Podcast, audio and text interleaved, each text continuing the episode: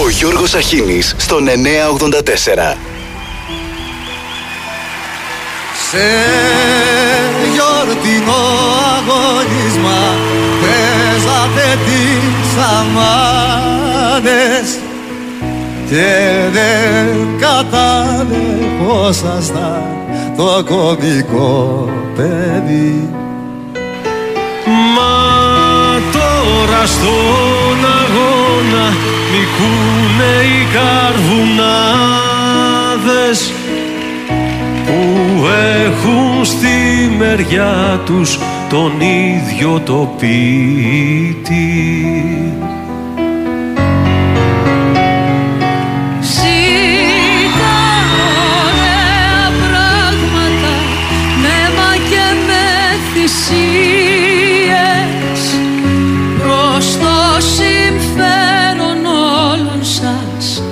Το κοινό καλό. Δεν θα σας πει venέματα, δεν ξέρει κολακίες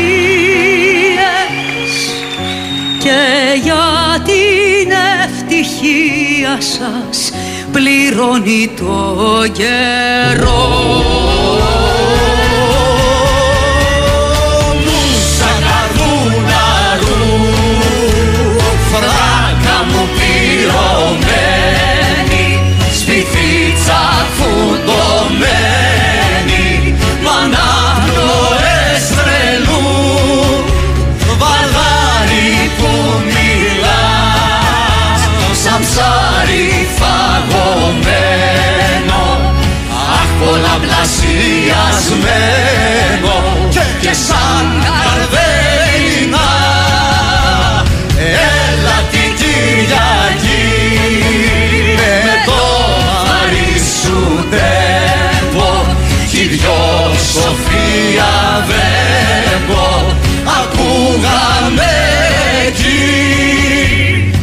Ποιος μας γυροκομεί τη σήμερον ημέρα Ξυστιέρα, καρβουνιέρα, νούσα δεκεμβριανή Πολέμησα καιρό σε όλα τα πεδία και με τυφλή μανία ξέσκιζα τον εχθρό. Τώρα μας χειρουργεί μια αλήθωρη νεολαία, μια τσόγλανο παρέα που μας κάνει κριτική.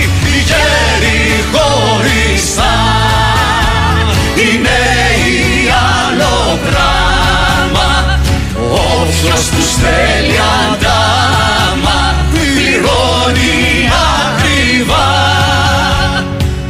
Πρόστιμο μια ζωή Στη κλεψίδρα και στα εφετεία Είναι μια κοροϊδία σκιά του δικαστή. Γεια σας μωρέ κοπέλα. Καλημέρα, καλημέρα. Φτάσαμε στην Πέμπτη. Έχει 12 ο μήνας. Και ζούμε το 24ωρο του πώς, με ποιους και πώς και πόσο για την εξόδιο ακολουθία του τέος. Η χώρα έχει διχαστεί στα Twitter, τα Facebook, τα Instagram και πάει λέγοντας. Από τους χρήστες έχει διχαστεί. Για να μην μπερδευόμαστε. Και έπεσε και η ιδέα αφού κάποιοι αισθάνονται τόσο μεγάλη έλλειψη του άνακτος γιατί όχι ο Χάρη που διαμαρτύρεται και τον έχουν πετάξει έξω από τον αυλόγυρο του Μπάκιγχαμ είναι και κοκκινοτρίχης να μην έρθει να αναλάβει εδώ τα ενία να φτάσουμε και στην κόκκινη μιλιά. Ελιά ελιά και κότσο βασιλιά εντάξει ας είναι χάρη βασιλιά Λοιπόν, ο έχον το καρπούζι και το μαχαίρι το κόβει όπως θέλει. Εγώ το είπα χθες, δεν το προσέξατε. Από πού και ως πού όταν κυδεύεσαι ως ιδιώτης χρειάζεται κοντζάμ διπουργική για να αποφανθεί. Αλλά αν η κυβέρνηση βρήκε τη Σολομόντιο λύση, η εκκλησία δεν μασά θα τελέσουν κανονική εξόδιο ακολουθία με όλα τα μέλη της Ιεράς Συνόδου. Και το ερώτημα είναι πλέον, ακούστε εδώ που φτάσαμε, εάν θα φορούν και την αρχιερατική στολή για να τον κυδεύσουν ως αν να ήταν βασιλιάς. Αν φορούν λέει την πλήρη αρχιερεατική στολή τότε θα πραγματοποιήσουν πλήρη λειτουργία και όχι εξόδιο ακολουθία που τελείται σε έναν απλό ιδιώτη. Είναι αυτό που λένε δεν ξέρει η δεξιά τι πει η αριστερά και του μπαλίν. Και έτσι βάλαν κάτω το τυπικό για να μας πούν ότι αν φορούν όλα τα ράσα, τα άμφια και τα λοιπά θα είναι με βασιλικές τιμές. Εντάξει παιδιά, εντάξει.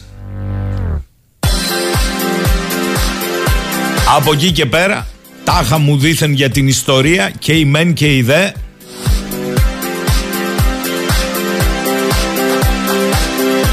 Άλλα νέα. Ο Πρωθυπουργός δεν είχε χθες, φαίνεται, άλλο περίσσεμα χρόνου ή είχε περίσσεμα χρόνου. Είπε να επισκεφτεί την πρόεδρο της Δημοκρατίας. Μέσα σε όλα τα άλλα αναφέρθηκε και στην ιστορία των αρχιτεκτονικών γλυπτών του Παρθενώνα. Τι της είπε, δεν αναμένω άμεσα αποτελέσματα, έχουμε κάνει συστηματικές κινήσεις. Εφόσον ο λαός μας εμπιστευτεί μετά τις εκλογές, πιστεύω ότι αυτό το στόχο θα μπορέσουμε να τον πετύχουμε με σεβασμό στις κόκκινες γραμμές που έχουν θέσει όλες οι ελληνικές κυβερνήσεις. Καταλάβατε; Ψηφίστε με και εδώ είμαστε. Για να δούμε πώς θα τζογάρει η αντιπολίτευση. Τι έχει να την προτείνει να αποφασίσουμε κι εμείς οι ταλέποροι ψηφοφόροι.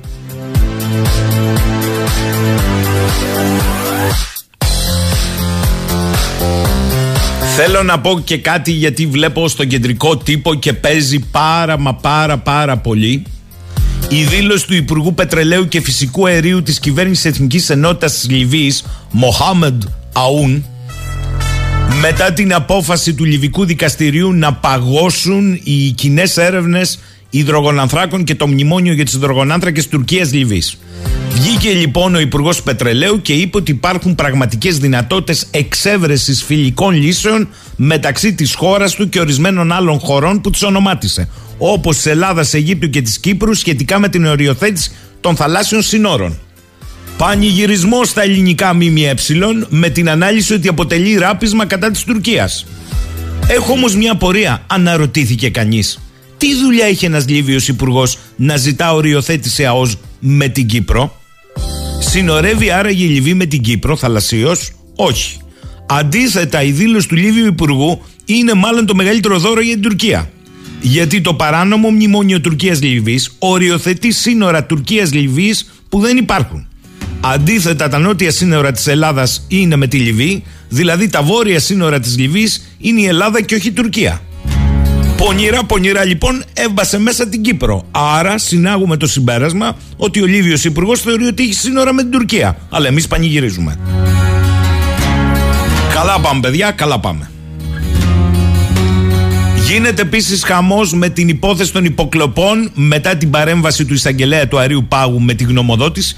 16 κορυφαίοι συνταγματολόγοι σήμερα με κοινό ανακοινωθέν ζητούν από τον εισαγγελέα του Αρίου Πάγου 16 να πάρει πίσω τη γνωμοδότηση. Θέλω να σας πω βεβαίως ότι καλώς γίνεται ο θόρυβος για την αρχή διασφάλισης του απορρίτου των επικοινωνιών αλλά καλό θα ήταν να είχαμε και θόρυβο για τις παρεμβάσεις που γίνονται στο συνήγορο του καταναλωτή ο οποίος με μια σειρά παρεμβάσεων έχει αναδείξει το άγριο φαγοπότη με τις τιμές του ρεύματος από συγκεκριμένους παρόχους ωστόσο ωστόσο ο μήνας έχει 12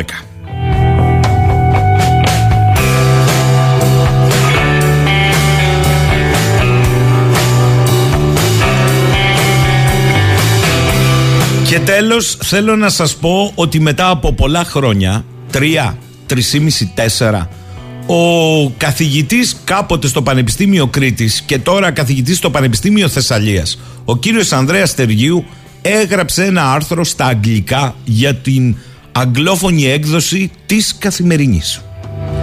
Στο άρθρο αυτό λοιπόν αναφέρεται στις ελληνοτουρκικές σχέσεις και αναφέρεται σε μια ελληνοτουρκική θαλάσσια διαμάχη η οποία διέρχεται μια άλλη καυτή φάση από το 20 που κορυφώθηκε στα τέλη του 22.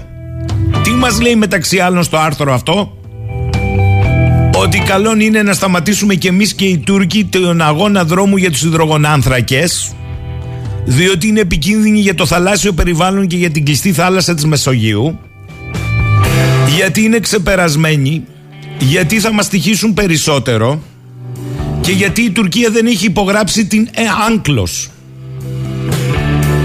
Αυτό μας δείχνει ότι στην περίπτωση των διακρατικών εχθροπραξιών οι υπεράκτιες μονάδες, αν κάνουμε δηλαδή εμείς αγωγούς και τα λοιπά, γίνονται στόχοι επιθέσεων.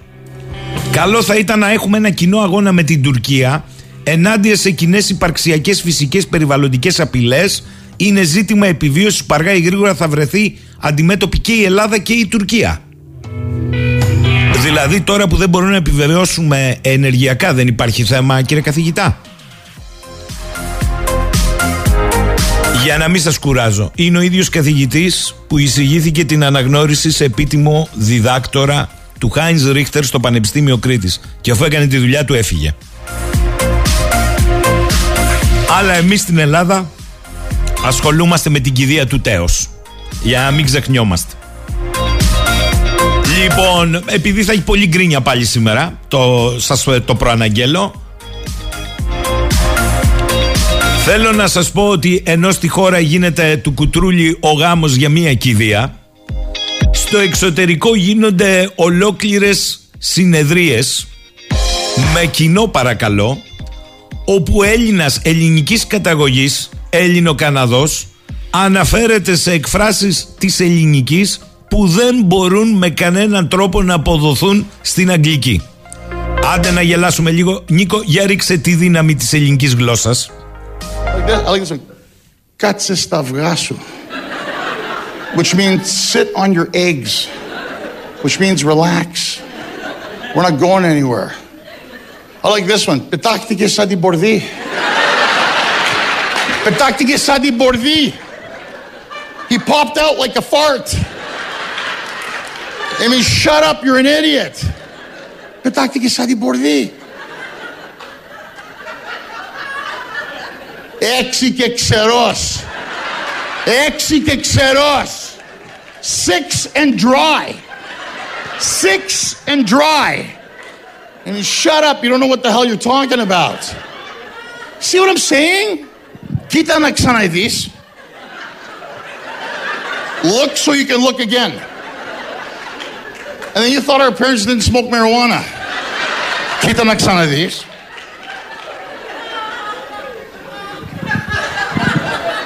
Άκου να δεις.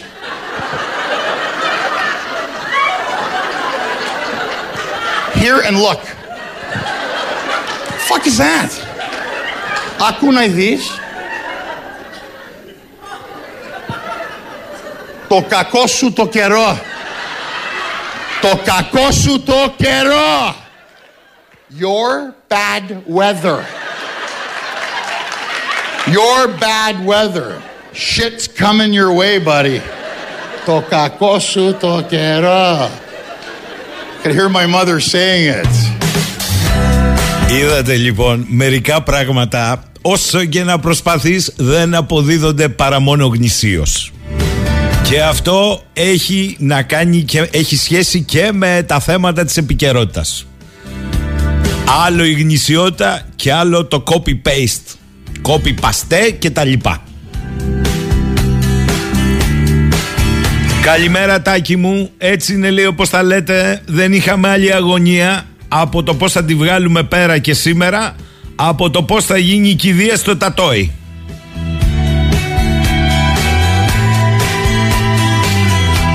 Μαρία επίσης μου λέει άλλο μεγάλο θέμα που ανέλυαν χθες τα κανάλια. Εκείνος ο Ευαγγελάτος λέει είχε κάνει και σχεδιάγραμμα, είχε μπει μέσα στη βασιλική οικογένεια την Τέος, είχε μπει μέσα στα ταφοπέδια, αλλά είχαν και άλλο μεγάλο θέμα.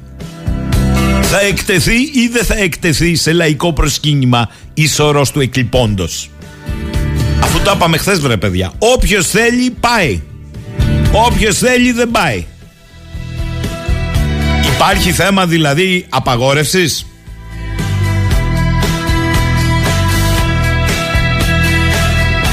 Ο Νικόλας μου λέει έχουμε κινητοποιήσει στο Βέλγιο των συνδικάτων που εκπροσωπούν εργαζόμενους με μέσο μισθό 3.500 ευρώ που όπως λένε δεν μπορούν να πληρώσουν λογαριασμούς τους και το καθημερινό τους φαγητό λόγω των τιμών της ενέργειας και του πληθωρισμού που έχει φτάσει στο 12,5%. Εδώ στην Ελλάδα έχουμε καλό καιρό, με τον ήλιο τα βγάζω, με τον ήλιο τα μπάζω. Σωστός ο Νικόλας.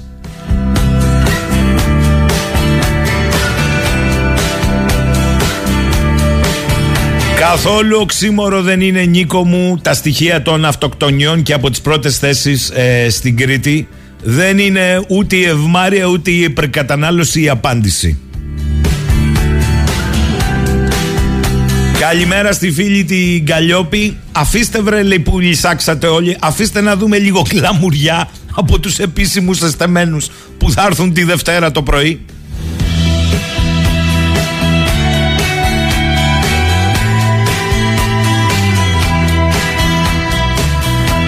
Καλημέρα στο φίλο μου τον κύριο Νίκο, τον ε, αγέροχο Νικόλα. Γράφει από τη Γερμανία μήνυμα. Πάει ο εξαδάκτυλος. Χάσαμε και την ευκαιρία να πάρουμε πίσω την πόλη. Να πάρει ευχή και ήθελα σαλέπι πολίτικο. Μια κι όσο είναι Τουρκία δεν πάω. Καλημέρα λέει τον κακό μας τον καιρό. Ε, κύριε Νικόλα, γι' αυτό είπαμε εμείς. Α έρθει ο Χάρης, είναι και κοκκινοτρίχη. Του έχουν κάνει και ξεφύλια στο Μπάκιγχαμ. Γιατί όχι. Κάποτε έτσι τους φέρναν στην πατρίδα μας. Τον έναν πίσω από τον άλλον. Ξέρω, ξέρω, 1,5 αιώνα ενσωματώθηκαν και το γνωστό, το ακούσαμε κι αυτό. Είπα όμως και χθες και γι' αυτό παραπέμπω στο χθες. Τρίζουν ή δεν τρίζουν τα κόκαλα των αγωνιστών του 21. Για αυτή την πορεία 202 χρόνια. Ο Σπύρος λέει καλημέρα παρακαλώ κάντε ένα θέμα με την υπογεννητικότητα γιατί μας βλέπω σε λίγα χρόνια να μην υπάρχουμε. Σπύρο καλά το λες εσύ αλλά θέλω να σου πω άντε και γέννησες το κοπέλι. Θα μείνει εδώ το κοπέλι. Τι να κάνει να τρώει το πτυχίο.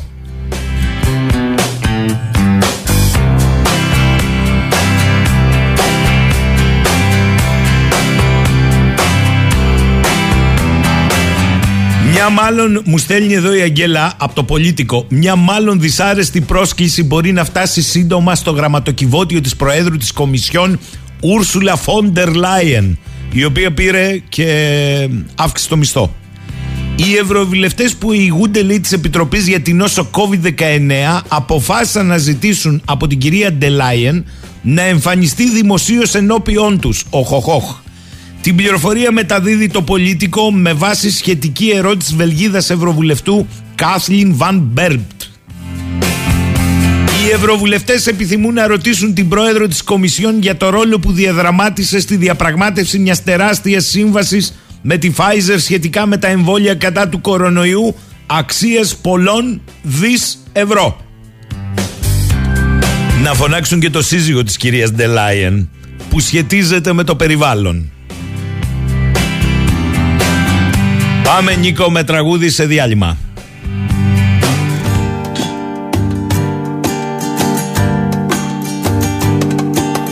Βάλε στην κούπα μου κρασί και μίλα μου με κίνα τα λόγια που χορταίνουνε της μοναξιάς στην πείνα. Πες μου για ανθρώπων θαύματα και για Αγίων πτώσεις για τα μολύβια που έβγαλες φτερά να τα σηκώσεις. Για τη ζωή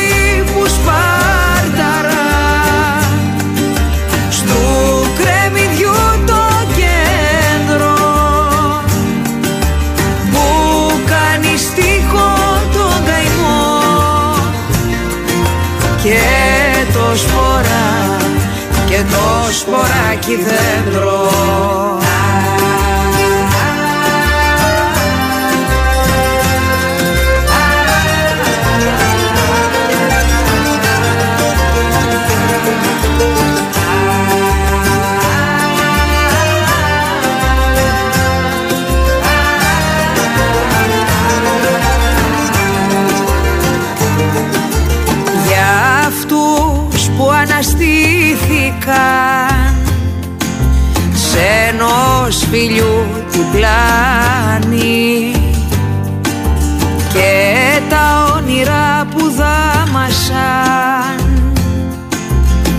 της γης η τσιρκολάνη. Βάλε στην κούπα μου κρασί κι αν θες μη λες κουβέντα. Ο Βετελγόζης πρόβαλε Στου ουρανού την τέντα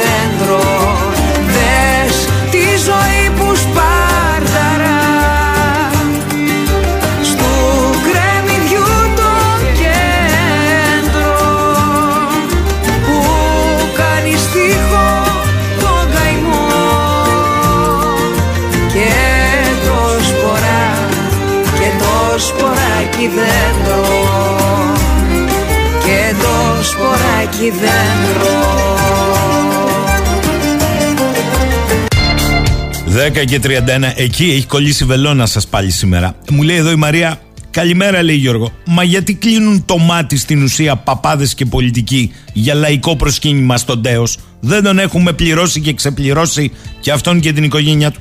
Συγγνώμη, Μαρία μου, το είπα, δεν το έχεις ακούσει μάλλον. Κηδεία είναι, όποιος θέλει, πάει. Όποιος δεν θέλει, δεν πάει. Έχει δει εσύ σε καμία κοιμη- κηδεία να σε προσκαλούνε με προσκλητήριο. Κάνε αγγελτήριο. Κηδιώσιμο το λένε. Βάζουνε λοιπόν το κηδιώσιμο. Άμα θέλει ο άλλος να πάει να χαιρετήσει τον εμποδίσει, άμα δεν θέλει θα τον πας με το ζόρι. Άστα τώρα αυτά. Πολλές καλημέρες λέει ο Χρήστος από τα Χανιά. Καλημέρα, Χριστό. Ο Σάκης λέει το 23 μιλάμε για μοναρχίες και δεσποτισμούς. Το άλλο με τον Τωτό το ξέρεις. Πέρα από το αν συμφωνεί κάποιος ή όχι με αυτά, εδώ το μακαρίτι δεν ξέρουν πώς τον λένε. Παραλίγο να τον πάνε με δελτίο αποστολής και μαζεύονται κιόλας οι ελίτ, τα κουστούμια, οι πριγκίπισσες. Δεν θίγονται οι ίδιοι. Αν χαθούν στα αεροδρόμια θα τους πάνε στο Lost and Found στα αποτε... απολεσθέντα. Και ο Νικόλας μου λέει για να καταδείξουμε το πώς βαδίζει την κόψη του ξηραφιού η ανθρώπινη λογική και ψυχολογία να είχαμε τον Καλυδιώτη και τον Πατέλη να μας μιλήσουν για τον Τέος, τον Βασιλέα. Καλό μαθηγριά στα ΣΥΚΑ. Λοιπόν, ακούστε τώρα. Όσο ασχολείστε με αυτό, εγώ λέω να ασχοληθούμε με το άλλο. Διότι σας είπα, καλή συμπαράσταση στην ΑΔΑΕ από αυτά τα χοντροκομμένα που γίνονται, αλλά θα περίμενε κανείς να συμπαρασταθούν οι συνταγματολόγοι ταυτοχρόνως και εξίσου και στον ε, συνήγορο του καταναλωτή που έχει βγάλει τόσα πορίσματα για το ακριβό ρεύμα, αλλά υγρό να αγοράζουν οι κυβερνώντες. Και άκουγα προχθές ή χθες, χθες προσεκτικά μία ανάλυση του Γιώργου του Αδαλή για το ποιο λόγο η φέτα, η φέτα καλά ακούτε, είναι 1,5-2 χρόνια η τιμή της στον ακατέβατο. Και είπα σήμερα το πρωί να αφήσουμε τις πολύ χοντρές αναλύσεις και να πάμε στο πώς γίνεται σε τιμές χονδρικής, πτωτικής από φυσικό αέριο και άλλες μορφές ενέργειας στην Ελλάδα να είμαστε ξανά προς τη δόξα τραβά στα ύψη. Δηλαδή να μας εξηγήσει τι γίνεται τελικώς με αυτή την ακρίβεια από το καλάθι μέχρι το ράφι και από το ράφι μέχρι το ρεύμα. Καλημέρα στο Γιώργο Αδαλή. Καλημέρα, καλημέρα στην Κρήτη μας. Λοιπόν, κύριε Αδαλή, θέλω να ξεκινήσω από αυτό. Αυτό τον έρμο το συνήγορο του καταναλωτή με τόσα πορίσματα για την ακρίβεια ε, στα τιμολόγια, στους παρόχους, ε, την κερδοσκοπία, κανείς δεν τον λαμβάνει υπόψη και κανείς δεν του συμπαρίσταται. Εδώ να, να, να σας πά, πριν σας απαντήσω ευθέως να το πάμε το θέμα λίγο πιο πριν για να καταλάβουμε στην Ελλάδα πώς γίνονται οι δουλειές Γιώργος Σαχίνη. Ε, ας πάρουμε ας πούμε τα είδη που έχουν διατίμηση που είναι βασικά ε, ε, είδη τα οποία δεν μπορείς να πουλάς ας πούμε παλιότερα όταν είχε πει, ξεκίνησε η διατίμηση ήταν 17% το κέρδος. Δηλαδή ο, ο, ο παραγωγός μπορούσε να πουλήσει με αυτό το κέρδος, ο έμπορος με αυτό το κέρδος και δεν μπορούσες να το υπερβείς. Πώς το έσπαγαν αυτό το κέρδος; Διότι δεν υπήρχε ας το πούμε κάποια μορφή εποπτείας. δεν υπήρχε ένας οργανισμός. Το 2000 λοιπόν έγινε ένας οργανισμός υποπτίας εμπορίου ε, επισημίτη, ο οποίος ε, υποτίθεται ότι ήλεγχε αυτά τα πράγματα και πήγαν να στρώσουν οι καταστάσεις. Αλλά η εσχροκέρδη ας πούμε σε αυτό το πράγμα συνέχισε να υπάρχει. Γιατί, Γιατί ενώ υπήρχε ο οργανισμός δεν υπήρχαν άτομα μέσα στον οργανισμό να βγουν έξω να κάνουν τον έλεγχο. Οπότε υπήρχε ασυδοσία. Κάπως έτσι συνεχίζεται μέχρι σήμερα. Δηλαδή υπάρχουν ελεγκτικοί μηχανισμοί ακόμα και στα είδη τα οποία δεν μπορεί να κάνεις ό,τι θέλεις. Δεν είναι ελεύθερη αγορά. Αλλά όμως δεν λειτουργεί κανένας μηχανισμός. Όμως αυτό που παρατηρούμε τώρα δεν έχει σχέση με φαινόμενα παλιά της εσχροκέρδεια. Γιατί να σας πω κάτι, εμείς έχουμε μοντελοποιήσει μέχρι και την εσχροκέρδεια, κύριε Σαχίδη. ε, βέβαια. Ε, η εσχροκέρδεια ε, υπήρχε παλιά, υπάρχει τώρα και θα υπάρχει και μετά από εμά. Και αποτελεί ένα ποσοστό στην όλη κατάσταση που, που συζητούμε.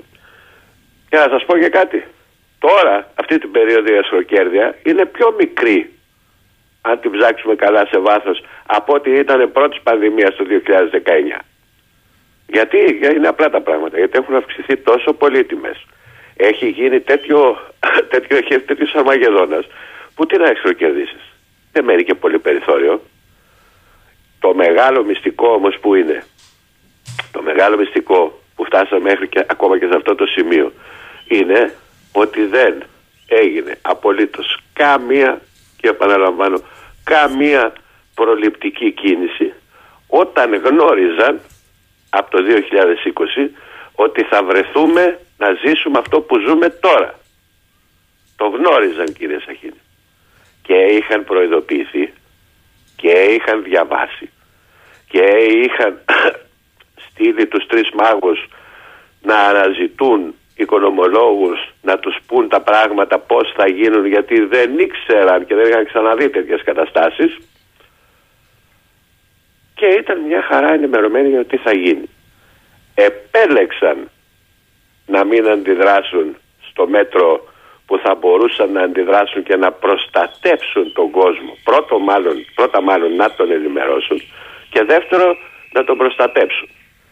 Θα σας πω μόνο ότι προτιμήθηκε στην Ευρώπη να διακινηθεί η ιδέα ότι θα κάνουμε ένα lockdown το οποίο όμως δεν θα έχει και πολύ σοβαρή επίπτωση πάνω στην οικονομία διότι με δεδομένη την πτώση των ενεργειακών των τιμών των ενεργειακών ε, θα πετύχουμε τόσο πολύ μικρές τιμές όπου δεν θα μεταφερθεί αυτό το πράγμα στο, στον καταναλωτή όπως είπατε στο, στο ράφι.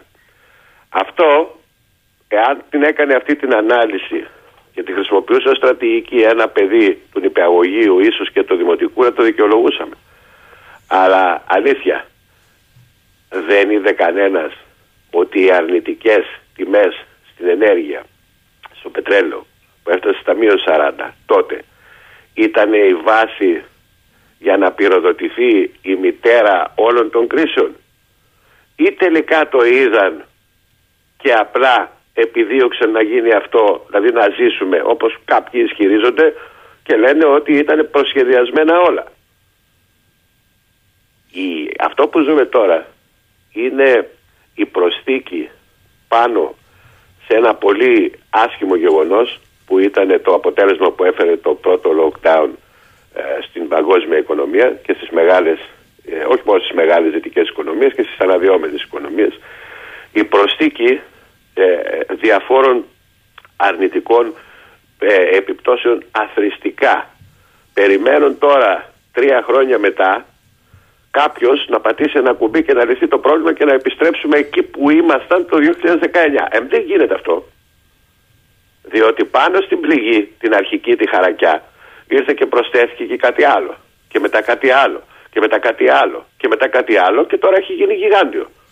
Ε, άρα με βάση αυτά που λέτε και έρχομαι στο σήμερα δεν είναι, μου λέει εδώ ο φίλος ο Βασίλης η πιο ακραία νομιμοποίηση της εσχροκέρδειας το καλάθι του νοικοκυριού που λαμβάνει ως βάση τις τιμές που είχαν διαμορφωθεί τότε που συστάθηκε; Δεν, δεν άκουσα όμως, έκανε μια διακοπή. Η ερώτηση είναι ότι το καλάθι νοικοκυρά. Αν είναι η πιο ακραία νομιμοποίηση της εσχροκέρδειας, αφού έλαβε ως βάση τις τιμές που είχαν διαμορφωθεί τότε που φτιάχτηκε το καλάθι. Όταν λέμε καλάθι του νοικοκυριού, έτσι για να είμαστε και πολιτικά ορθοί και εμείς. Μην γίνονται παρεξηγήσεις, κύριε. ναι, ναι, σωστά. Έχετε δίκιο. Το καλάθι του νοικοκυράς, γιατί πάντα αυτό θα είναι. Τι ακριβώς προσφέρει; Πείτε μου τι προσφέρει το καλάθι του νοικοκυράς; Και γιατί έγινε τώρα και δεν έγινε το καλοκαίρι του 2020. Με συγχωρείτε πολύ, τότε ξεκίνησαν οι αυξήσεις. Όλος ο κόσμος το έχει πάρει χαμπάρι. Μόνο οι διαμορφωτές κοινής γνώμης και οι, κομμα... οι άνθρωποι που περιστοιχίζουν τα κόμματα νομίζουν ότι συνέβη τώρα.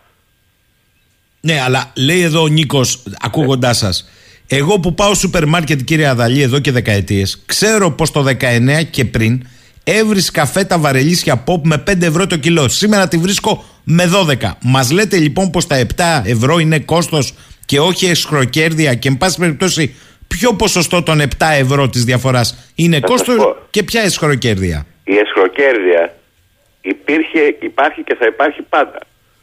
Δηλαδή, συγγνώμη, το 2019 δεν υπήρχε εσχροκέρδεια, πιστεύετε; Τώρα δηλαδή μας προέκυψε η εσχροκέρδεια. Ή ξέρω εγώ, θα λυθεί ποτέ το θέμα της εσχροκέρδεια. Δεν θα υπάρχει σε δύο-τρία χρόνια εσχροκέρδεια; Μα εδώ τι εσχροκέρδεια να μιλήσουμε; Εδώ είναι άλλα τα πράγματα. Όταν η ντομάτα είχε 40 λεπτά το 2020 το καλοκαίρι, το 2021 γιατί πήγε 2,60. Είχε καλά τη οικοκυρά τότε.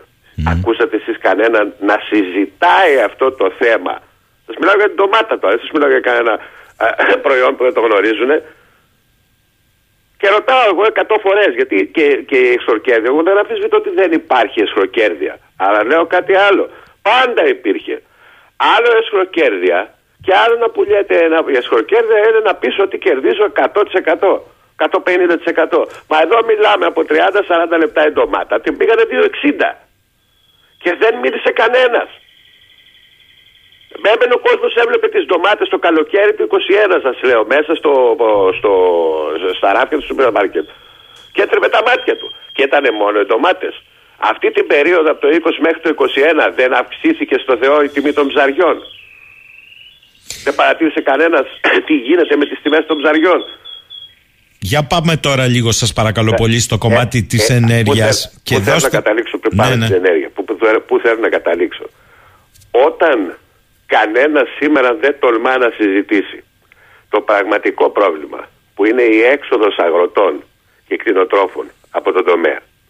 Όταν δεν τολμά κανένας να συζητήσει το πραγματικό πρόβλημα ότι η παραγωγή της Ελλάδας σε πολύ μεγάλο βαθμό στα, στα βασικά προϊόντα ακόμα και σήμερα εξάγεται με περίοδο που δεν έχουμε εισαγωγές. Εμείς τώρα θα στρέψουμε ε, Πώς το λένε, θα, θα, θα αφήσουμε το γάιδρο να χτυπάμε το σαμάρι για την εσχροκέρδεια. Μα εδώ γίνονται στρατηγικά λάθη, κύριε Σαχίνη. Από την πλευρά της κυβέρνησης εννοείται, έτσι. Ε... πρέπει να στραφούν οι έλεγχοι. Για πείτε... Ποιος, ε, έκανε εξαγωγές το 2021 στη Τυρά όταν η χώρα είχε ήδη τρεις αυξήσεις ε, στο ψωμί; Ποιος; Ναι, είναι σαφές αυτό που λέτε. Θέλω να μου πείτε λίγο για, τις, ε, για την τιμή της ενέργειας, όπως την αντιλαμβάνεται ο απλός ε, χρήστης καταναλωτής διαμέσου των παρόχων, αλλά ε, και ευρύτερα το τι γίνεται με την ενέργεια. Διότι κοιτάξτε, φαίνεται να έχουν πέσει οι τιμές. Ναι. Εκτός της Ελλάδας όμως. Είναι πρωταθλήτρια. Τι συμβαίνει εδώ στην πραγματικότητα και κυρίως τι βλέπετε από εδώ και στο εξής, ας πούμε για την επόμενη ε, δεκαετία. Είδα και μία καταπληκτική σας ανάρτηση ε, για το LNG. Θα την πούμε μετά αυτή. Ναι. Όμως πείτε μου καταρχάς, έχετε μία απλή εξήγηση. Για το θέμα το, το ότι αυτό το έχουμε συζητήσει. Αλλά νομίζω ε, δεν είχε. Οι αμόλυβδοι μου λένε σήμερα πέρασε πάλι τα 2 ευρώ. Για να ναι. καταλάβετε. Ε, αυτό το, είχα, το, το, το είχαμε συζητήσει με εσάς, κύριε Σαχίνη, εδώ στην εκπομπή. Και μάλιστα είχα γράψει ένα άρθρο στο SL Press ότι θα δείτε, θα έρθει η μέρα που θα πέφτουν οι τιμές των, των, του πετρελαίου και του φυσικού αερίου, αλλά στις αντιλίες θα ανεβαίνουν. Υπάρχουν πάρα πολλοί παράγοντες γι' αυτό. Δηλαδή, και σας το ξανατονίζω ότι ε, δεν γίνονται αυτόματα κάποια πράγματα στην αγορά. Δηλαδή, όταν πέσει σήμερα η τιμή του πετρελαίου, δεν σημαίνει ότι αύριο θα πάμε στην αντιλία και να τη δούμε πεσμένη. Συνήθως ανάποδο γίνεται. Όταν ανεβαίνει, πά- πάμε στην Αντλία και τη βλέπουμε ανεβασμένη. Αυτό πρέπει να το παραδεχτούμε. Είναι Πιο γρήγορα η αντίδραση εκεί πέρα. Αλλά η, υπάρχει πέραν των γνωστών παραγόντων που έχουμε ε, εξηγήσει και έχουμε πει πολλές φορές ε, υπάρχει μια αυτονόμηση στις τιμές στην ε, Αντλία σε σχέση με την διακύμανση των τιμών του αργού πετρελαίου ή της χοντρική του φυσικού αερίου. Και αυτό έχει γίνει πάλι από μια πεδαριώδη στρατηγική η οποία χρησιμοποιεί η Ευρωπαϊκή, χρησιμοποίησε η Ευρωπαϊκή Ένωση και την έχει υιοθετήσει εδώ και, ε, ε, και, και η Ελλάδα. Δηλαδή παράδειγμα, κυνηγάνε να βρούνε την εσχροκέρδεια σε αυτόν ο οποίος έχει το μικρότερο ποσοστό κέρδους. Δηλαδή, αυτός που έχει το 2, 3, 4% της τελικής τιμής που θα πάμε εμείς να πληρώσουμε, και μιλάω για το βενζινά, κυνηγάνε αυτόν. Αυτόν κυνηγάνε. Και τελικά αυτός που εσχροκερδεί στην όλη ιστορία και κρατάει στην Ελλάδα τις τιμές στα κάψιμα στο, στο Θεό, είναι το ίδιο το κράτος. Το κράτος πρέπει να κυνηγήσει τον εαυτό του. Τον εαυτό του πρέπει να κυνηγήσει. Διότι στην τελική τιμή αυτό που πληρώνουμε, περίπου ένα 35 με 40% το καρπώνονται όλα, όλα τα τρία και τα τρία επίπεδα της, ε, που, που, δια- που, τα τρία επίπεδα της αγοράς στα κάψιμα, δηλαδή τα διηληστήρια που είναι το πρώτο, η χονδρική που είναι το δεύτερο, οι εταιρείες διανομής, ας το πούμε έτσι, και το τρίτο που είναι η λιανική, Αντί, α, α, αντί ασχολούμαστε με αυτούς, ενώ το κράτος θα έπρεπε να ασχοληθεί με τον εαυτό του, γιατί εισπράττει το υπόλοιπο 70%. Αυτός είναι ο φταίχτης που ανεβάζει στην Ελλάδα την τιμή. Και μας έχει κάνει, μάλιστα, φτάσαμε και τέταρτη πα- στην παγκόσμια κατάσταση πριν δύο εβδομάδες. Τώρα είμαστε στη δέκατη. Εκεί κινούμαστε. Δέκατη με τέταρτη παγκοσμίως. Τι δουλειά έχει αυτή τη στιγμή τόσος υψηλός φόρος, ειδικός φόρος κατανάλωσης και 24% ΦΠΑ σε μια περίοδο κρίσης. Μπορείτε να μου πείτε. Και από την άλλη, τι συμβαίνει με τους παρόχους ενέργειας, με Θα το σας πω γι' ηλεκτρικό; αυτό. Προσέξτε, γιατί Ναι. έχει διαχωριστεί όμως, γιατί έχει διαχωριστεί η τιμή, διότι υπάρχει μεγάλο θέμα το οποίο πρέπει να το δούμε σοβαρά. Εμείς το είχαμε συζητήσει πριν γίνει, σε ό,τι αφορά τα διελιστήρια σε σχέση πάντα με τις κυρώσεις. Υπάρχει πολύ σοβαρό θέμα. Δηλαδή, τώρα βάζουμε κυρώσεις στη Ρωσία και ουσιαστικά τι κάνουμε. Εκεί που ήταν το, φυσικό, το πετρέλαιο, μάλλον δίπλα μας, ε, το αγοράζαμε και το παίρναμε και το φέρναμε σε πέντε μέρες, με μεταφορικά πέντε ημερών. Τώρα η Ρωσία το στέλνει στην Κίνα, η Κίνα το διηλίζει, το πολλά πανάκριβα και μετά θέλουμε ένα ταξίδι 30 ημερών για να το φέρουμε διηλισμένο. Μου στέλνει εδώ ο φίλος ο Νίκος από το Μπόχουμ μία Ναι. φωτογραφία. Μόλις τώρα βγήκε έξω και την τράβηξε. Δίζελ 176 και 9, το σούπερ ε, δίζελ 182, σούπερ ε, αμόλυβδη ε, ε, 160, όχι συγγνώμη, 167 και 9 έχει, ε, ναι, έχει χαμηλότερη και 176 και 9 και 173 και σούπερ πλάσι αμόλυβδη 182 στον Μπόχουμ. Να σας πω. Ε, Για να κα- καταλάβετε, στη Γερμανία. Καταρχάς, καταρχάς αυτοί που πιστεύουν ότι τελειώσαμε με τις τριψήφιες ε, ε, τιμές στο αργό πετρέλαιο θα, πάλι θα, θα βγουν γελασμένοι. Δεν θα δικαιωθούν. Δεν τελειώσαμε. Αυτοί που πίστευαν ότι θα πάει 50 δολάρια Ναι, το, ναι. το βαρέλι δεν τελειώσαμε. Δεν τελειώσαμε, λέτε. Όχι, δεν τελειώσαμε. βέβαια. Και ειδικά και με το φυσικό αέριο δεν έχουμε τελειώσει. Όσο και αν φαίνεται περίεργο, ε, οι τιμές αυτές. Και τώρα να δείτε πάλι 82-83 πήγε το, το, το Brent. Ειδικά για το φυσικό αέριο. Δεν έχουμε τελειώσει διότι έχουμε δει ακόμα χειμώνα. Ξέρετε, κάποια στιγμή θα έρθει ο χειμώνας.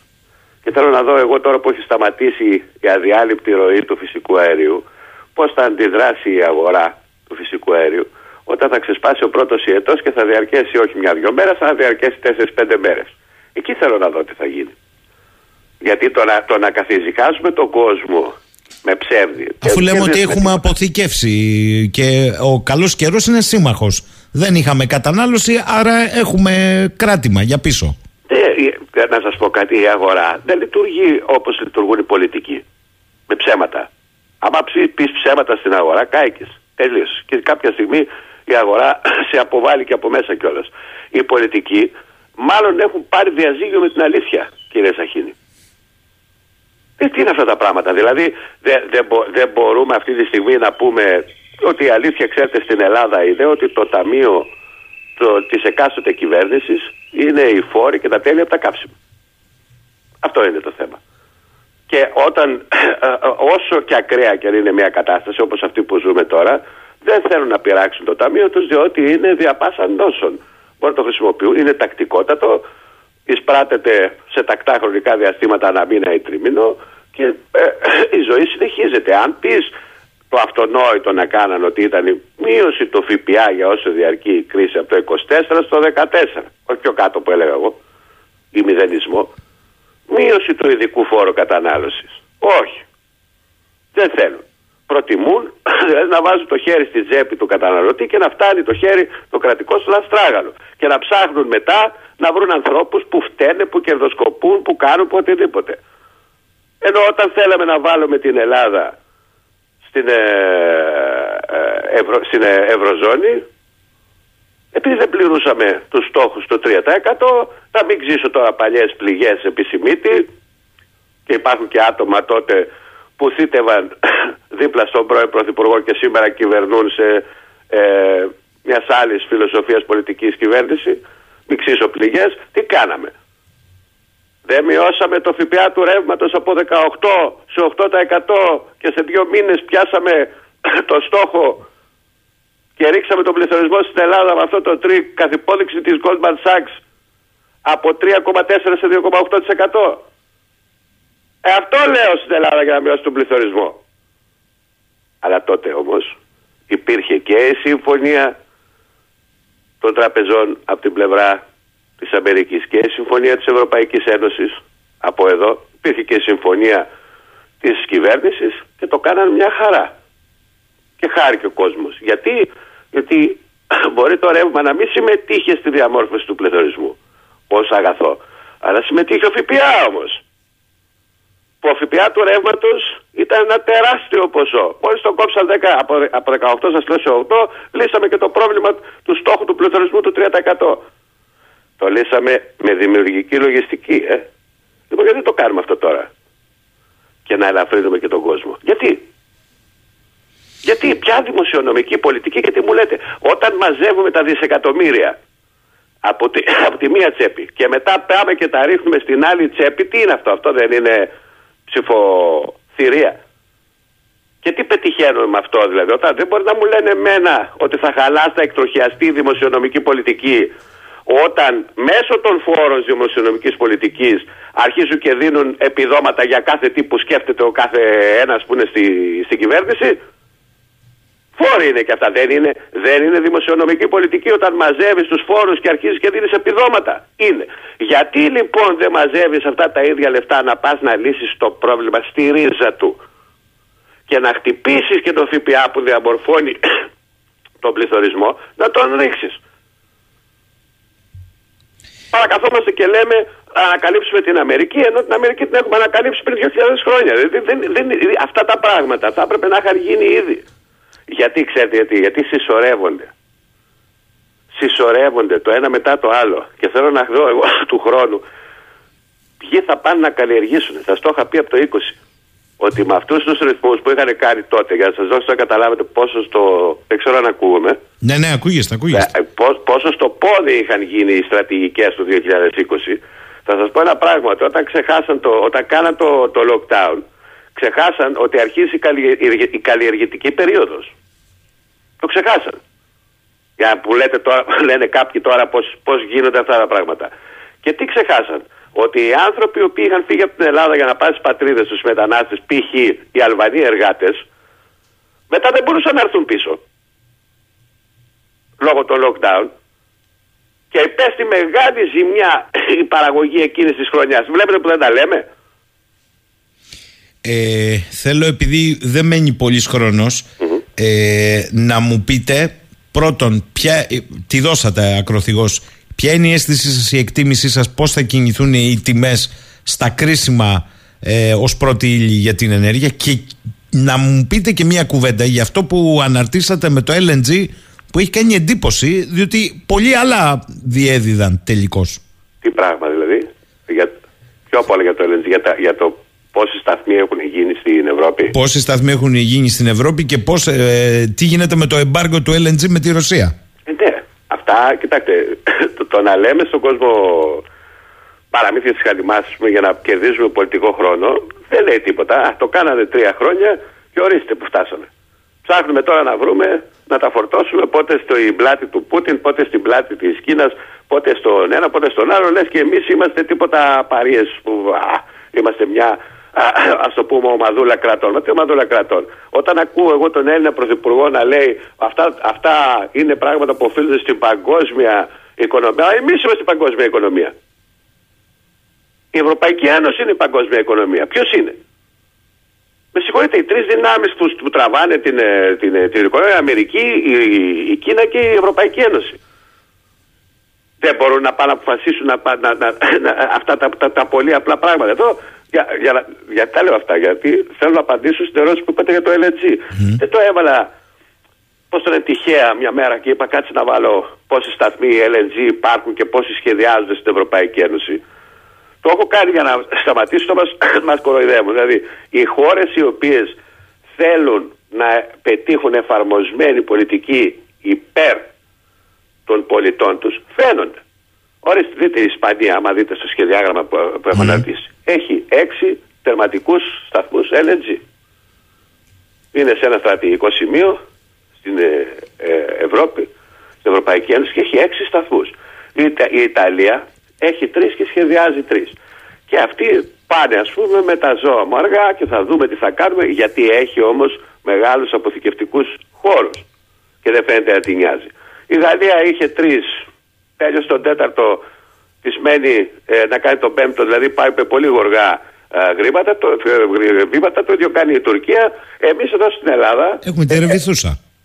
Έχουμε τη ρεβιθούσα που είδαμε και πάθαμε να την αναπτύξουμε γιατί ε, βγάζανε πλήκτενε οι οικολόγοι και θέλω να ρωτήσω εγώ όλους αυτούς που παριστάνουν του οικολόγους, αν δεν υπήρχε η Ρεβιτούσα πέρυσι το καλοκαίρι στον Ιετό, πού θα πηγαίναν να είχαν κρυφτεί όλοι τους. Αυτό σας λέω. Και αν δεν υπήρχε ένας Έλληνα καπετάγιο να ρισκάρει τα πάντα για να πάει να δέσει το βαπόρι. Και βάζω τελεία για να μην πω και παραπάνω. Άρα εδώ φαίνεται όμως ότι στα άλλα καθυστερούμε. Ε, τι πρέπει να κάνουμε τώρα, πρέπει να βγάλουμε τα πλητά μας, να λέμε τι συμβαίνει εδώ, τι συμβαίνει εκεί, τη γραφειοκρατία εδώ, τη γραφειοκρατία εκεί, τη γραφειοκρατία εκεί, να γελάει και ο κόσμος. Τι θα τα τελειώνουν. Οπότε δεν προχωράμε με τους ρυθμούς που πρέπει. Η κατάσταση είναι έκτακτη. Η κατάσταση είναι. Δεν ξέρεις τι σου ξημερώνει. Δεν μπορούμε να μιλάμε τώρα για γραφειοκρατίες και τέτοια. Και βέβαια ο πρωταθλητής όλων, ο οποίος δείχνει και το μέγεθος της κοροϊδίας, είναι αυτός ο οποίος ήθελε να διαλύσει τον ελληνικό εφοπλισμό και να υποκαταστήσει την δύναμη του ελληνικού εφοπλισμού με δικά του πλοία. Και μιλάω για τη Γερμανία που αν έχει το Θεός σας να έχουν όλοι, μα όλοι να έχουν σε όλη την Ευρώπη σταθμούς υγροποίησης και παναεροποίηση φυσικού αερίου και να μην έχει σήμερα που μιλάμε ακόμα η Γερμανία ούτε έναν. Ούτε έναν. Και όταν φάγαν το χαστούκι το μεγάλο και την πρώτη μεγάλη ήττα η Γερμανία την έφαγε από τον ελληνικό εφοπλισμό και πολύ το χαίρομαι αυτό να ξέρετε. Ε, τι έγινε μετά; Αναγκάστηκαν τώρα με την καινούργια κατάσταση που αξίζει να κάνουν μια εκπομπή για να την περιγράψουν ποια είναι η καινούργια κατάσταση; Αναγκάστηκαν να ρίξουν τα μούτρα τους για να σωθούν σε Έλληνα εφοπλιστή. Αυτός τους παρέδωσε τους πρώτους, το συμβόλαιο ας πούμε ότι θα σας δώσω δύο σταθμούς FSRU για να μπορέσετε να κάνετε τη δουλειά σας και ήταν από τους εφοπλιστές που τον κυνηγούσε η Γερμανία της Μέρκελ και του Σόιμπλε. Και ξέρετε κάτι, ούτε και τώρα το πιστεύουν πολύ οι Γερμανοί. Έχουν κοροϊδέψει πολύ μεγάλες δυνάμεις όπως η Novatek, η ρωσική, ε, που είναι η πρώτη ιδιωτική εταιρεία με άδεια μεταπόλησης φυσικού αερίου από την Ρωσική Ομοσπονδία. Όπως η Dominion Energy. Και τώρα κοροϊδεύουν πάλι. Απλά επειδή έχουν ανατιναχτεί αγωγή, μέσα σε χρόνο ρεκόρ, μέσα σε 100 ημέρες περίπου, αναγκάστηκαν και έκαναν αυτή την κίνηση και είναι στο στάδιο να τον εγκαινιάσουν τον πρώτο σταθμό. Αλλά θα τον κάνουν με εγγένεια αυτών που θέλουν να διαλύσουν και χάρη, και χάρη στη γενεοδορία των εφοπλιστών γιατί κανονικά θέλετε να σας πω κάτι τι γίνεται με τους ε, υπάρχουν αυτή τη στιγμή 38 συνολικά στον πλανήτη ε, πλωτές πλατφόρμες FSRU η συντηρητική πλειοψηφία νομίζω 28-29 είναι συμβολαιοποιημένες δηλαδή δουλεύουν, εργάζονται είναι πολύ λίγες ελεύθερες έξω στην αγορά. Σαφώς λοιπόν και οι Γερμανοί θα πρέπει, κάποια, θα πρέπει κάποια στιγμή όχι απλά να περάσει το να ζητήσουν και συγγνώμη για αυτό που πήγαν να κάνουν. Να αφανίσουν τον ελληνικό εφοπλισμό και να βγάλουν 105 καράβια δικά τους, γιατί έτσι τους ήρθε να γίνουν παγκόσμια, ε, πώς το λένε, στην περίοδο που εκλέγαμε εμείς εδώ στην Ελλάδα το 2014, να γίνουν παγκόσμια ναυτιλιακή δύναμη στη θέση της Ελλάδας. Αλλάζουν τα πράγματα. Αλλάζουν οι καιροί. Θέλω να μου απαντήσετε πολύ γρήγορα. Ε, τι συνέβη με το εμπάργκο και το LNG το, στο ρωσικό; Τίποτα. Εκεί υπήρχαν δυνάμεις οι οποίες ε, νομίζω ότι οι σφαλιάρες που, δι, που δίνουν είναι διαπλανητικές κύριε Σαχίδη και δεν αστείευονται. Δεν μπορείς να σήμερα να λες ότι εγώ κάνω ε, μια πολιτική ε, κυρώσεων κατά της Ρωσίας, κοροϊδεύεις τον κόσμο. Και επιμένω ότι κοροϊδεύεις. Τι θα πει, και το ρωσικό αέριο είναι ένα πράγμα. Είτε μιλάμε για LNG είτε για αγωγούς. το βασικό που ξεχνάμε είναι μιλάμε για φυσικό αέριο. Έτσι δεν είναι. Mm. Λοιπόν, ε, δεν, δεν, δεν, μας, τα λέτε και καλά. Να τα πείτε στον κόσμο λίγο καλύτερα. Στην αγορά μια χαρά τα ξέρουμε, αλλά πολλές φορές δεν μπορούμε να τα πούμε κιόλας. Να βγουν οι πολιτικοί να κάνουν. Αυτή, αυτή είναι η δουλειά τους. Δεν είναι η δουλειά τους οι άνθρωποι που είναι στελέχη των αγορών να βγαίνουν και να μιλάνε. Η πολιτική είναι η δουλειά, αλλά δεν μας είπε κανένας. Εγώ δεν έχω ακούσει τουλάχιστον από κανέναν εδώ να μας εξηγεί γιατί έχουν βάλει κυρώσεις στο αέριο των αγωγών, το ρωσικό, το ρωσικό αέριο που ρέει από τους αγωγούς, αλλά στο LNG, το ρωσικό, δεν υπάρχει μία κύρωση. Μάλιστα, τόσο απλά. Ε, πρέπει κάποιος να το απαντήσει αυτό το πράγμα. Δεν είναι εγώ το τι λέω εγώ και εσείς είναι υποκειμενικά πράγματα κάποιος από την επίσημη κυβέρνηση να μας πει γιατί η Ελλάδα αγόρασε, ας πούμε, ρωσικό LNG πριν δύο μήνες. Το αγόρασε γιατί μπορούσε. Και να μας απαντήσει και κάποιος από το Υπουργείο Εξωτερικών, ας πούμε, μια. Πώ συμφωνεί το γεγονός ότι η σύμμαχός μας η Ιαπωνία έχει επενδύσει στο Σαχαλίν 2, στο εργοστάσιο κατασκευής LNG, ε, παραγωγής LNG στο Σαχαλίν 2, με δύο εταιρείες και συμπαράγει ως συνειδιοκτήτης του ρωσικού εργοστασίου, όχι προσέξτε τι σας λέω τώρα, του εργοστασίου, της μονάδας, συμπαράγει LNG το οποίο το πουλάει στην Ιαπωνία, στην Κορέα και σε όλη την Ανατολική Ασία παρέα με τους Ρώσους. Θα μου πει. Συμφωνεί το Ελληνικό Υπουργείο Εξωτερικών με αυτό. Γιατί δεν μπορεί να είμαστε εμείς σύμμαχοι της Αμερικής, αλλά η Ιαπωνία να μην είναι σύμμαχος της Αμερικής. Κάτι πάει στραβά εδώ πέρα. Η Ιαπωνία είναι στους G7, δεν είμαστε εμείς. Κύριε Αδαλή, ξέρετε αν οι Ρώσοι πληρώνονται σε ρούβλια από τις ευρωπαϊκές χώρες και αν τους έχει επιβάλει κυρώσει κομισιόν, αν πληρώνουν σε ρουβλί. Α, ε, ε, εγώ βλέπω ότι όλα εκτελούνται κανονικά. Μάλιστα. Και αυτά είναι πολιτικές ίντρικε που βάζουν τον κόσμο να μαλώνει στα κανάλια χωρίς λόγο και αιτία. Και αυτό που έχω να σας πω είναι ότι μπορεί να έχουν καταστραφεί ο Nord Stream 1 και ο Nord Stream 2. Μπορεί ο Γιαμάλ του Europe να μην δίνει τίποτα στην Πολωνία και να έχουν αφανιστεί εκεί πολλά χωριά λόγω έλλειψης φυσικού αερίου. Μπορεί ο Turkish Stream του 31,5 BCM να παραδίδει σχεδόν ολόκληρη την ποσότητα στην Τουρκία.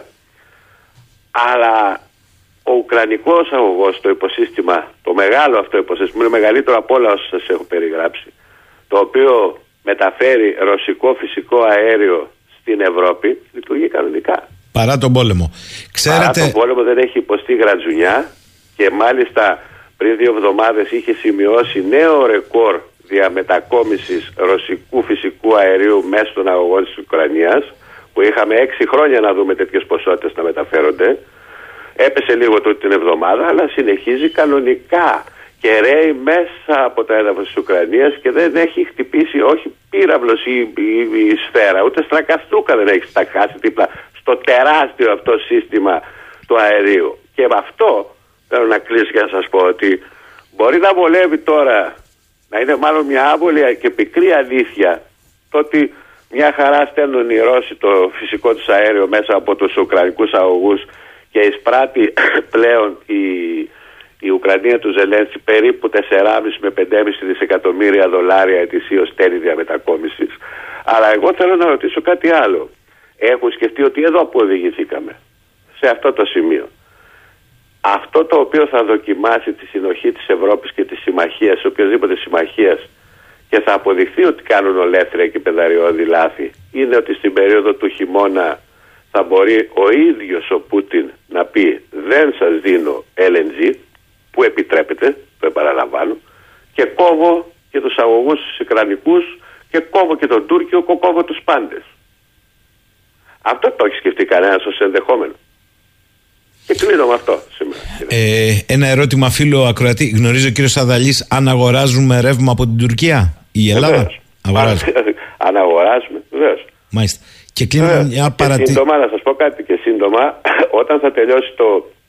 τελειώνει όπου να είναι, μετά την, ε, ε, τα 20 δισεκατομμύρια που έβαλαν ε, άμεσα ε, για να τελειώσει το εργοστάσιο Κουγιού οι Ρώσοι μέσω της Ρosatom ε, α- α- αυτό είναι ένα εργοστάσιο σεισμογενή πλάκα, άκρος επικίνδυνο για το οποίο κανένας οικολόγος δεν έχει φωνάξει, όχι μόνο στην Ελλάδα, πουθενά στη Μεσόγειο, τίποτα. Τους έχει πιάσει μουγκαμάρα. Μάλλον έχουν στραμπολίξει τη γλώσσα τους αυτοί οι οικολόγοι. Μα διάβασα εγώ σήμερα άρθρο του κύριου Στεργίου που είχε ανακηρύξει τον κύριο Ρίχτερ, επίτιμο διδάκτορα. Το έχει πάει στη Θεσσαλία. Μας λέει ναι, ναι, ναι. να σταματήσει η αξιοποίηση των φυσικών πόρων και στην Ελλάδα και στην Τουρκία. Για τα πυρηνικά της Τουρκίας δεν λέει τίποτα βεβαίως. Ε, να πάμε και στι πηγέ άμα είναι να ζήσουμε και να. Λοιπόν, θέλω να Βέβαια. κλείσουμε με μια παρατήρηση του φίλου του Νίκου.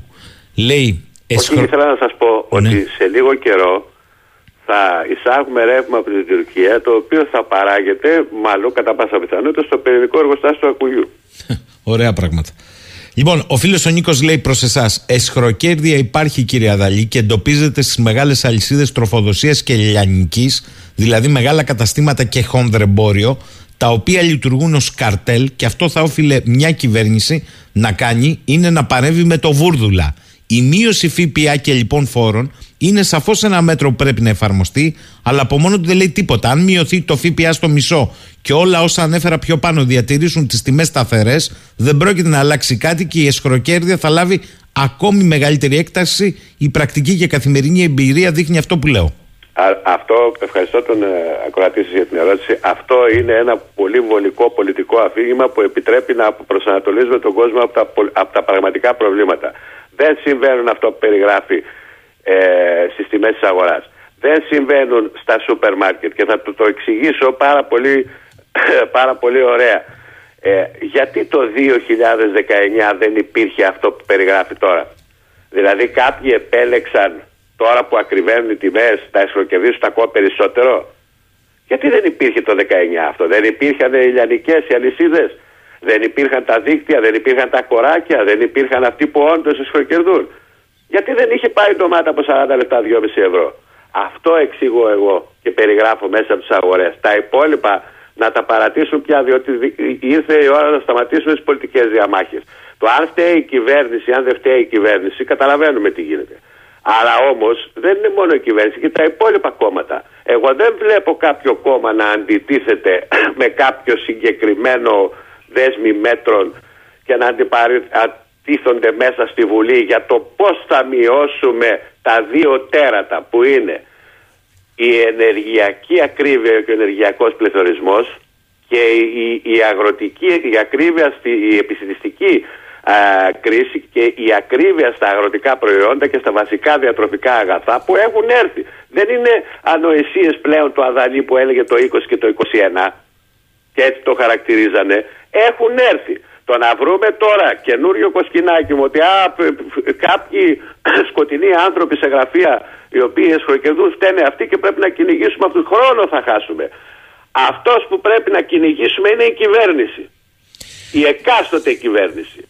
Για να αυξήσει την παραγωγή και να εντάξει νέους εργαζόμενους στο αγροτικό τομέα με κίνητρα να τους δώσει λεφτά για να μπουν μέσα δηλαδή να αυξήσει, να, να στρέψει την παραγωγή σε ενεργειακά προϊόντα πρώτον όπως το φυσικό αέριο και το πετρέλαιο όμως να μην το ξεχνάμε να βάλει μπροστά το υδροελεκτρικό στη Μεσοχώρα και να συζητήσει με άλλες βαλκανικές χώρες για την αποκοινού κατασκευή ελληνικού πυρηνικού εργοστασίου που θα μας λύσει το πρόβλημα για 100 χρόνια. Αυτά πρέπει να κάνει η κυβέρνηση.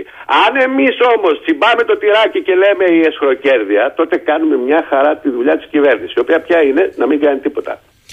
Γιώργος Σαδαλής, τον ευχαριστώ για τη σημερινή του προσέγγιση. Πρωί Πέμπτη στο 984. Καλημέρα, κύριε Αδαλή. Καλημέρα, κύριε Σαχίνη. Για πάμε λίγο στο βιο- ε, δημογραφικό σήμερα, διότι ο εξαιρετικός ε, στο να καταγίνεται χρόνια τώρα με το θέμα και με βιβλίο, ο κύριος ε, Αναστάσιος Λαβρέτζος ε, έχει συγκεντρώσει στοιχεία και δίνει και μία πτυχή πέρα από τα επίσημα στοιχεία που ανακοίνωσε η στατιστική υπηρεσία για την απογραφή του 21 που επισημοποίησε τα στοιχεία στα τέλη του 22 αποπληθωρίζοντας λίγο τις ειδήσεις, στράφηκε και καλά έκανε κατά τη γνώμη μου στο τι συμβαίνει στην περιφέρεια της χώρας όπου η κατάσταση είναι ακόμη πιο δραματική από τα πολύ μεγάλα αστικά κέντρα. Και μπορεί στο Ηράκλειο να υπήρξε ένα αίσθημα έτσι αισιοδοξίας για την αύξηση ε, πληθυσμιακά όμως η εικόνα που παρουσιάζουν τα αποτελέσματα το, της απογραφής του πληθυσμού είναι δραματική ε, χωρίς να εκπλήσσει κανέναν αλλά δεν βλέπουμε και ενέργειες να γίνονται Καλημερίζω τον κύριο Λαβρέτζο. Καλημέρα κύριε Λαβρέτζο. Καλημέρα σας κύριε Σαχίνη. Καλή χρονιά σε όλους τους φίλους.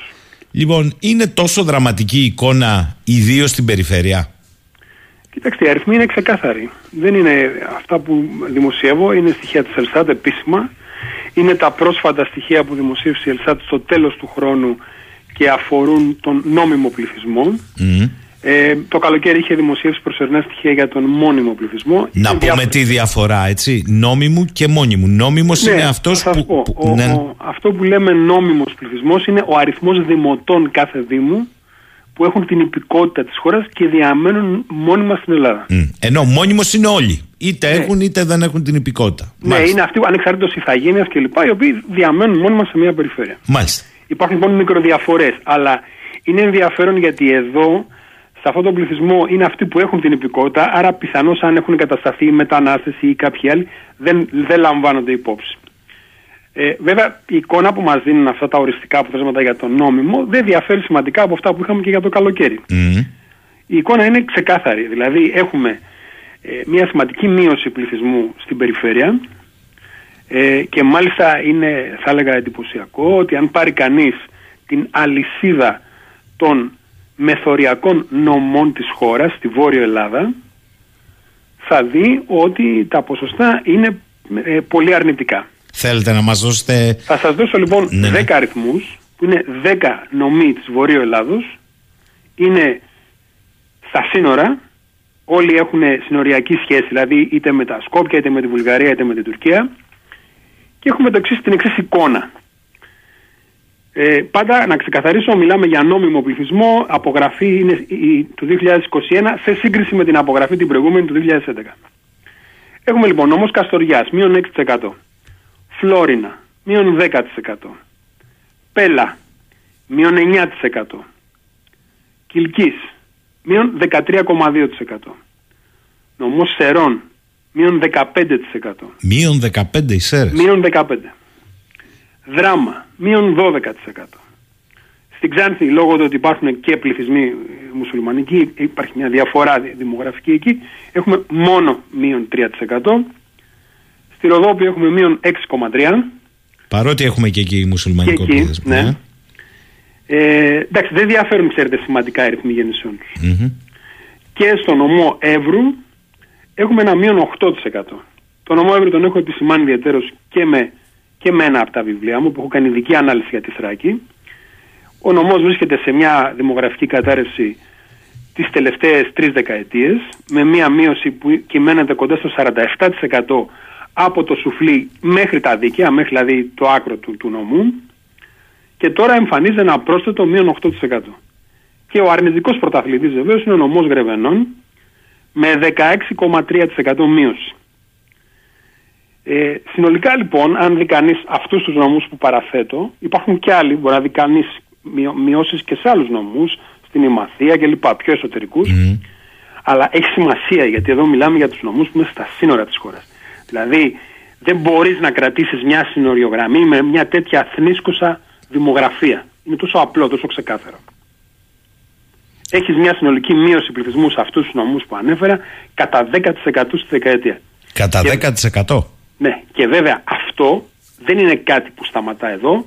Όλοι καταλαβαίνουμε ότι πρόκειται για περιοχές οι οποίες δημογραφικά έχουν αποψηλωθεί από τους ε, νεανικούς τους πληθυσμούς επί δεκαετίες, άρα είναι περιοχές με σχετικά υψηλές μέσες ηλικίες, γυρασμένη νομή και ουσιαστικά έχουμε μία έπειθρο, να το θέσω έτσι ξεκάθαρα, η οποία βαίνει προς ερήμωση.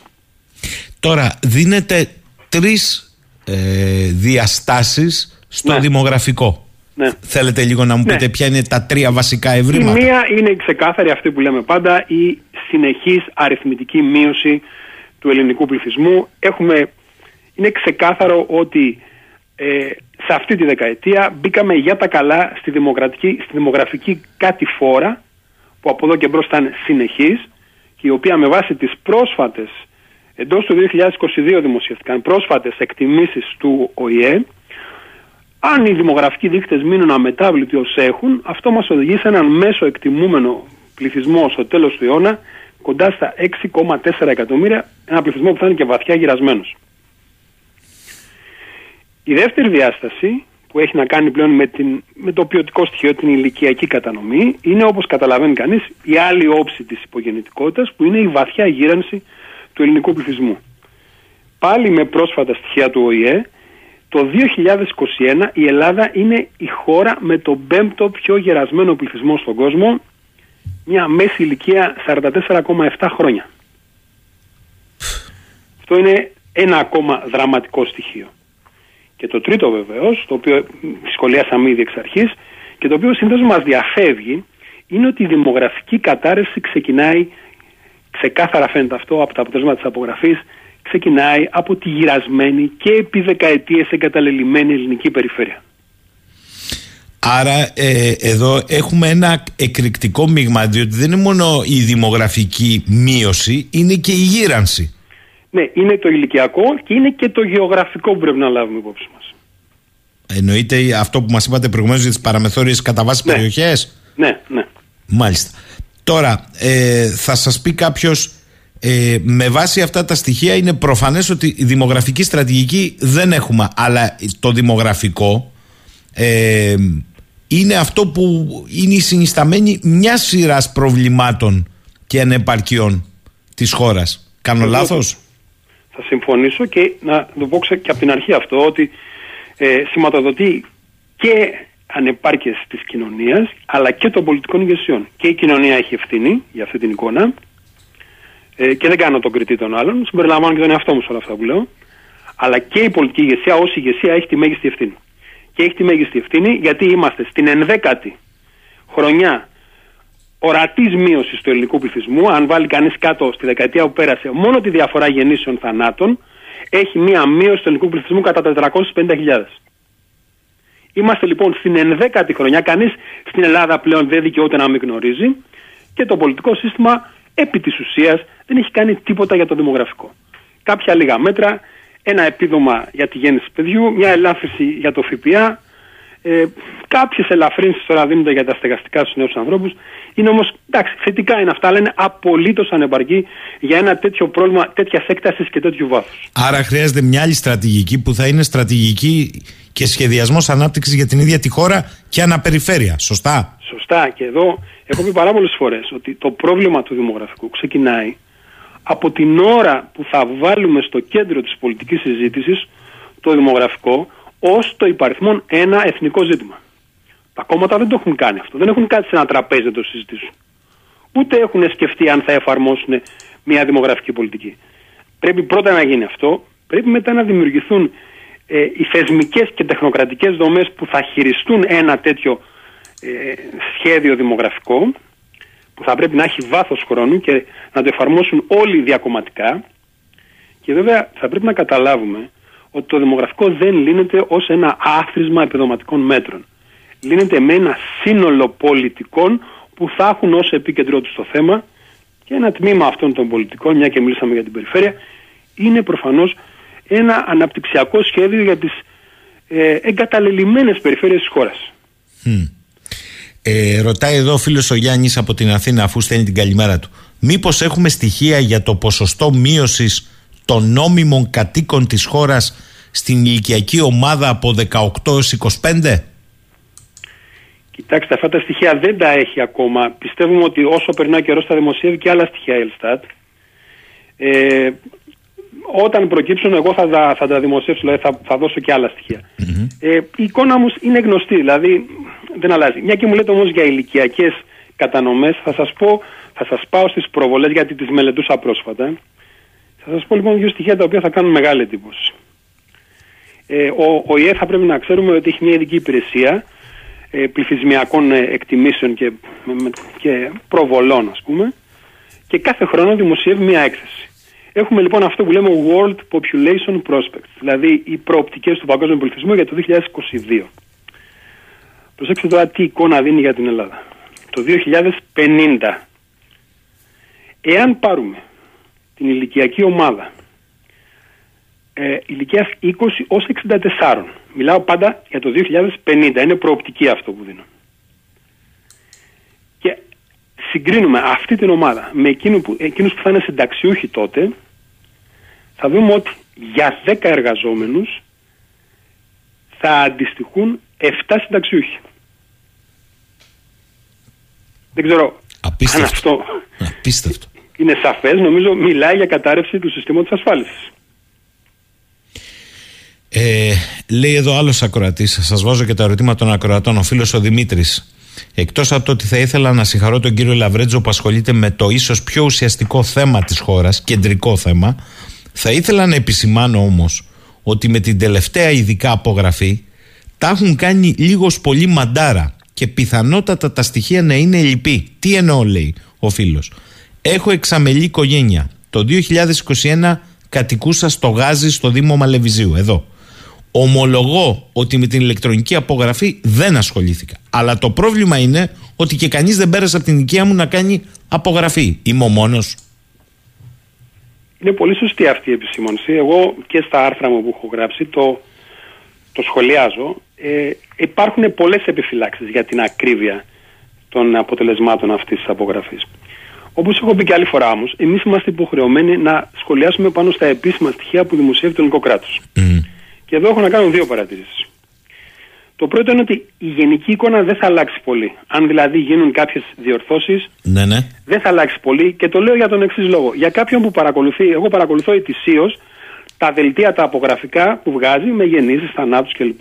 Η Ελστάτ τα δημοσιεύει αρχές του φθινοπόρου πάντα. Ε, η εικόνα λοιπόν που παίρνουμε τώρα από την απογραφή είναι συμβατή, είναι η αναμενόμενη που έχουμε από τα ετήσια δελτία.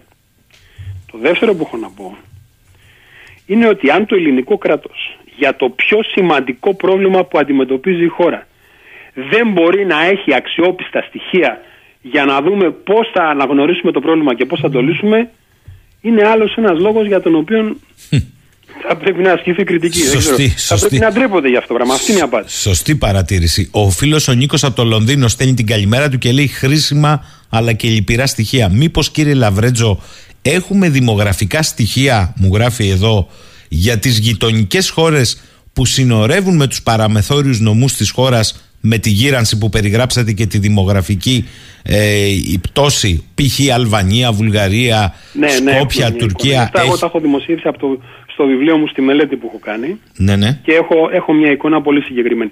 Όσον αφορά τη Βουλγαρία, έχω πει πάρα πολλές φορές, η Βουλγαρία αποτελεί έναν δημογραφικό προπομπό για την Ελλάδα, δηλαδή έχει ξεκινήσει περίπου 15 με 20 χρόνια νωρίτερα από εμάς τη δημογραφική της κάθοδο.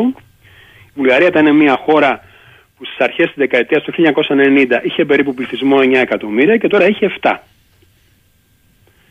Λοιπόν, και οδεύει και αυτή σε μια δημογραφική συρρήκνωση. Μμμ.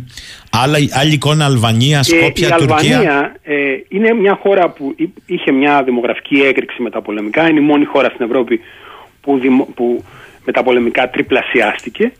Αλλά μετά το 1990 έχει μια σημαντική μείωση ρυθμών γέννησης ε, και εκτιμούμε ότι συνολικά οι αλβανικοί πληθυσμοί, δεν έχω προχειρό το, το συνολικό νούμερο, Ναι, ναι. αλλά έχουν μπει σε μια φάση σταθερότητας πλέον αριθμητικής. Σκόπια; Ε, και στα Σκόπια η ίδια εικόνα υπάρχει. ίδια. Υπάρχει Τουρκία μια στο τάση σύνορο πολιτικότητας. με τον Είναι- Εύρο. Δεν άκουσα. Στην Τουρκία το σύνορο με τον Εύρο. Η, Ε, η αντίστοιχη στην πλευρά Τουρκία, έχει. Στην Τουρκία συνολικά μπορώ να σας πω ότι ξέρουμε από στοιχεία της Turkstat ότι και από άλλες ε, προβολές που κάνει και ο ΙΕ ότι εκτιμού, εκτιμάται ότι το 2050 θα φτάσει σε ένα πλαφόν κοντά στα 95 εκατομμύρια.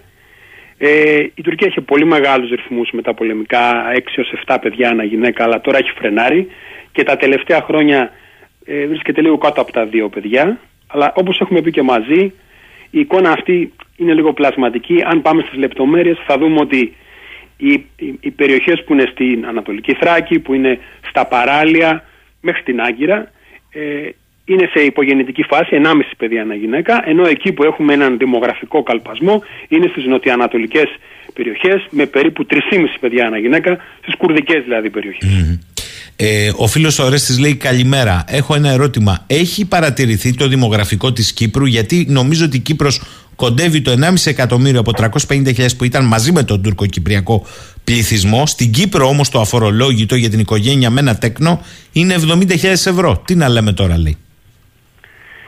Στην Κύπρο το πρόβλημα είναι άλλο, ξέρετε. Είναι ότι αυτή τη στιγμή αναλογικά προς τον πληθυσμό της κατακλείζεται πλέον από μεταναστευτικές ροές. Ε, και αυτό αν θέλετε είναι και μια υποκρισία. Δηλαδή περνάνε από μια χώρα που επί της ουσίας δεν υπάρχει, η, η Βόρειος Κύπρος δεν αποτελεί αναγνωρισμένο κράτος και φτάνουν σε μια ζώνη, την ελεύθερη ελληνοκυπριακή ζώνη κράτος ε, που είναι μέλος της Ευρωπαϊκής Ένωσης και όλοι αυτοί ζητούν άσυλο. Τη στιγμή δηλαδή αν δει κανείς την εικόνα που υπάρχει στη Λευκοσία θα δει ότι υπάρχουν μεγάλοι αριθμοί ε, μεταναστών.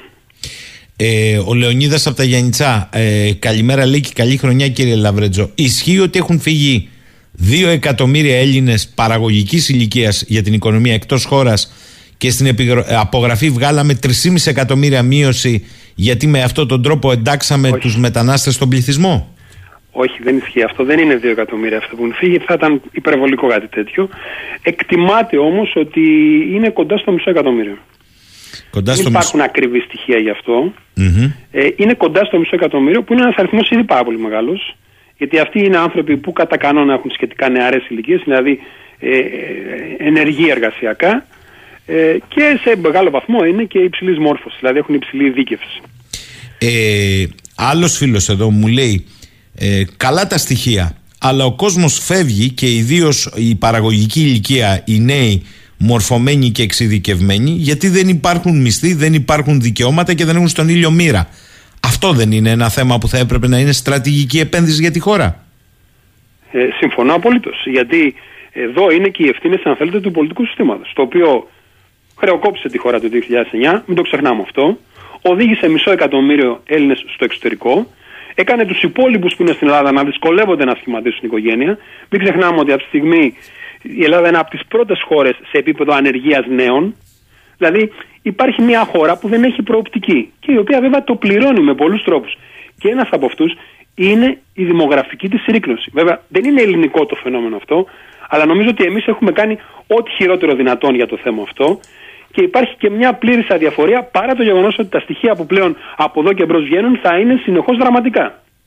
Ε, ο Σωτήρης μου λέει καλημέρα κύριε Λαβρέτζο νομίζω συνήθως η τοπική αυτοδιοίκηση προσπαθεί να εγγράψει ως κατοίκους ανθρώπους που μένουν στις μεγάλες πόλεις αλλά κατάγονται από την επαρχία ή ασκούν και το εκλογικό τους δικαίωμα, θα έλεγα εγώ στην επαρχία, για λόγους που σχετίζονται με επιδοτήσεις και ευρωπαϊκά κονδύλια. Κάνω λάθος; Ναι, κοιτάξτε, σε, σε ένα ποσοστό ισχύουν αυτές οι μικρομεταβολές, αλλά ε, εγώ επειδή έχω και την εικόνα, σας είπα ότι οι, οι, οι απογραφές γίνονται με διάφορους τρόπους. Υπάρχει αυτό που λέμε νόμιμος και αυτό που λέμε μόνιμος πληθυσμός.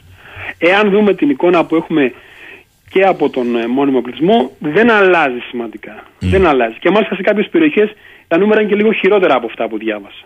Το, του, του, μόνιμου, του μόνιμου πληθυσμού. Του μόνιμου και όχι του νόμιμου. Ναι, ναι. Ε... Η εικόνα είναι πολύ κοντινή. Και δεν έχει σημασία να μπούμε σε μια ακριβή παράθεση αριθμών αρκεί να καταλάβουμε τη βασική τάση. Και η βασική τάση είναι αυτή που περιγράφησαμε σε όσα είπαμε μέχρι τώρα. Ο Γιάννης λέει πόσες γεννήσεις αφορούν ε, γηγενή πληθυσμό, νόμιμο πληθυσμό και πόσες αλλοδαπούς; Θα το ρωτήσουμε, λέει πρέπει να το φοβόμαστε κι αυτό. Ε, δεν έχω πρόχειρα στοιχεία μπροστά μου, τα έχω δημοσιεύσει. Αυτή τη στιγμή χοντρικά μπορώ να πω ότι στην Ελλάδα γεννιούνται ε, περίπου 85.000 παιδιά το χρόνο ε, έχουμε πέσει κατά από τα 150.000 που γίνονταν το 1980, για να καταλάβετε πόσο είναι η μείωση των γεννήσεων. Ε, έχουμε κοντά στις 140.000 θανάτους ε, για, και ίσως και λίγο παραπάνω τη χρονιά που πέρασε γιατί είχαμε μια μεγάλη αύξηση των θανάτων ε, και χοντρικά από τα στοιχεία που ανακοινώνει η Ελστάτ γιατί μόνο εγώ αυτά μπορώ να έχω, δεν μπορώ να αντιλήσω mm-hmm. πολλά στοιχεία περίπου το 15% των γεννήσεων που είπα προηγουμένως προέρχονται από αλλοδόπους. Ε, ο φίλος ο Γιώργος. Εγώ έχω πει αρκετές φορές ότι θα φύγω από τη χώρα μαζί με τη σύντροφό μου, τη γυναίκα μου. Πιστεύετε, κύριε Λαβρέτζο, ότι υπάρχει λόγος να μείνουμε εδώ για να μα ζουν οι γονείς μας; Εγώ με 31 και η γυναίκα μου 28. Δεν πάει άλλο αυτή η κατάσταση. Εγώ πιστεύω ότι πρέπει να αγωνιστούμε για αυτόν τον τόπο. Έχουμε μια πάρα πολύ όμορφη χώρα που έχει πάρα πολλά προσόντα και είναι κρίμα να την αφήνουμε να μαραζώνει έτσι. Θα πρέπει να απαιτήσουμε από τις πολιτικές ηγεσίες να αναλάβουν πρωτοβουλίες ή και να τις αλλάξουμε αυτές τις ηγεσίες ε, για να επιτευχθεί αυτό που θέλουμε. Να υπάρχει δηλαδή ένας τόπος βιώσιμος, ένας τόπος στον οποίο να αξίζει να ζεις. Και αυτό είναι κάτι που θα έπρεπε να επιδιώξουμε για να επιστρέψουν όσοι γίνεται από τους Έλληνες του εξωτερικού. Γιατί ξέρετε, εδώ έχουμε και το εξής παράδοξο, ότι το πολιτικό σύστημα και τα δύο μεγάλα κόμματα μας έχουν πει, και ο κύριος Τσίπρας και ο κύριος Μητσοτάκης, ότι θα λύσουν το δημογραφικό με τους μετανάστες, λέει, που θα ανακουφίσουν τη δημογραφική μας υποχώρηση. Δεν κάναμε τίποτα 30 χρόνια και τελικά να αποβρήκαμε τη λύση. Αλλά εδώ θα πρέπει να ξεκαθαρίσουμε ότι πρόκειται, δεν πρόκειται ακριβώς για νόμιμους μετανάστες, πρόκειται για τους μετανάστες, τους παράνομους που μας διοχετεύει εδώ η Τουρκία και μας εγκλωβίζει εδώ η Ευρωπαϊκή Ένωση και τους οποίους εκ των υστέρων νομιμοποιεί το ελληνικό κράτος. Όπα, όπα, όπα, όπα. Καλά το είπατε εσείς. Μας τους στέλνουν, εγώ δεν λέω νόμιμοι παράνομοι, μας τους στέλνει η Τουρκία. Κάθε άνθρωπος είναι οντότα, αλλά μας του στέλνει η Τουρκία εγκλωβίζονται εδώ με τις ευλογίες της Ευρωπαϊκής Ένωσης, αλλά εδώ θα μου επιτρέψεις να σας πω, μια χαρά τα παίρνουν τα μπικικίνια ε, οι κυβερνήσεις μας. δηλαδή δεν είναι αμέτωχες της ιστορίας αυτής. Τα λεφτά τα πολλά τα παίρνουν οι Τούρκοι τους Τούρκους ουσιαστικά καταβάλει λίτρα η Ευρωπαϊκή Ένωση. Γιατί συγγνώμη, τα hot spot που γίνονται. Τα hot spot είναι που γίνονται οι υποδομές που δημιουργούνται Μάλιστα. είναι κάποια λεφτά, είναι περίπου 350 εκατομμύρια. Και πάνε με το κεφάλι. Πάνε με το κεφάλι. Με συγχωρείτε, δεν, δεν τα ναι, λέτε. Δεν, δεν διαφωνώ ότι υπάρχει, αλλά πάντως τα, τα, τα πολλά λεφτά τα παίρνει η Τουρκία. Δεν διαφωνώ με αυτό που λέτε.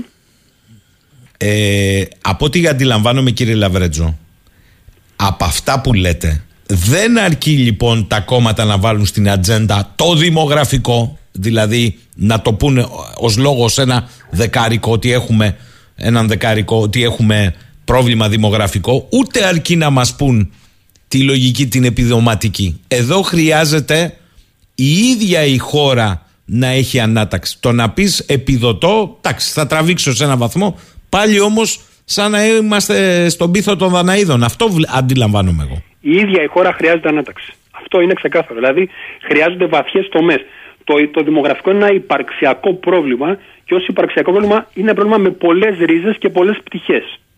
Όταν μιλάμε για κατάρρευση της περιφέρειας, για παράδειγμα, θα έπρεπε να είχαν κάνει έναν σχεδιασμό περιφερειακής ανάπτυξης, να έχουν επιλέξει συγκεκριμένες πόλεις, για παράδειγμα στον Εύρο, την Ορεστιάδα, το Διδημότυχο, που θα γίνουν κέντρα συγκέντρωσης των γύρω περιοχών και συγκράτησης του πληθυσμού να αναπτύξουν προϊόντα αναγνωρίσιμα διεθνώς είτε μέσω επώνυμης ετικέτας, γεωργοκτηνοτροφικά προϊόντα, είτε μέσω του αγροτοτουρισμού, των πρότυπων οικισμών, ακόμα και ιατρικός τουρισμός, να δημιουργήσουν κίνητρα δηλαδή, να έρθουν στην ωραία φύση και στο καλό κλίμα της Ελλάδας, Ευρωπαίοι συνταξιούχοι που θα μπορούσαν να έχουν περιθάλψει στα περιφερειακά νοσοκομεία. Είναι αρκετά καλά τα περιφερειακά νοσοκομεία, όπως για παράδειγμα της Αλεξανδρούπολης, Υπάρχουν ιδέες, υπάρχουν λύσεις. Αλλά δυστυχώς δεν υπάρχει καμία διάθεση να οδηγηθεί η χώρα σε, μια, σε ένα ξέφωτο, σε μια ανάταση όπως λέτε. Και εδώ φοβάμαι ότι είναι και το κέντρο του πολιτικού προβλήματος της χώρας. Ότι το πολιτικό σύστημα φοβάται μια κοινωνία που θα αντιμετωπίσει δυναμικά τις προκλήσεις της. Γιατί μια τέτοια κοινωνία δεν θα δεχτεί άλλο αυτές τις πολιτικές ηγεσίες.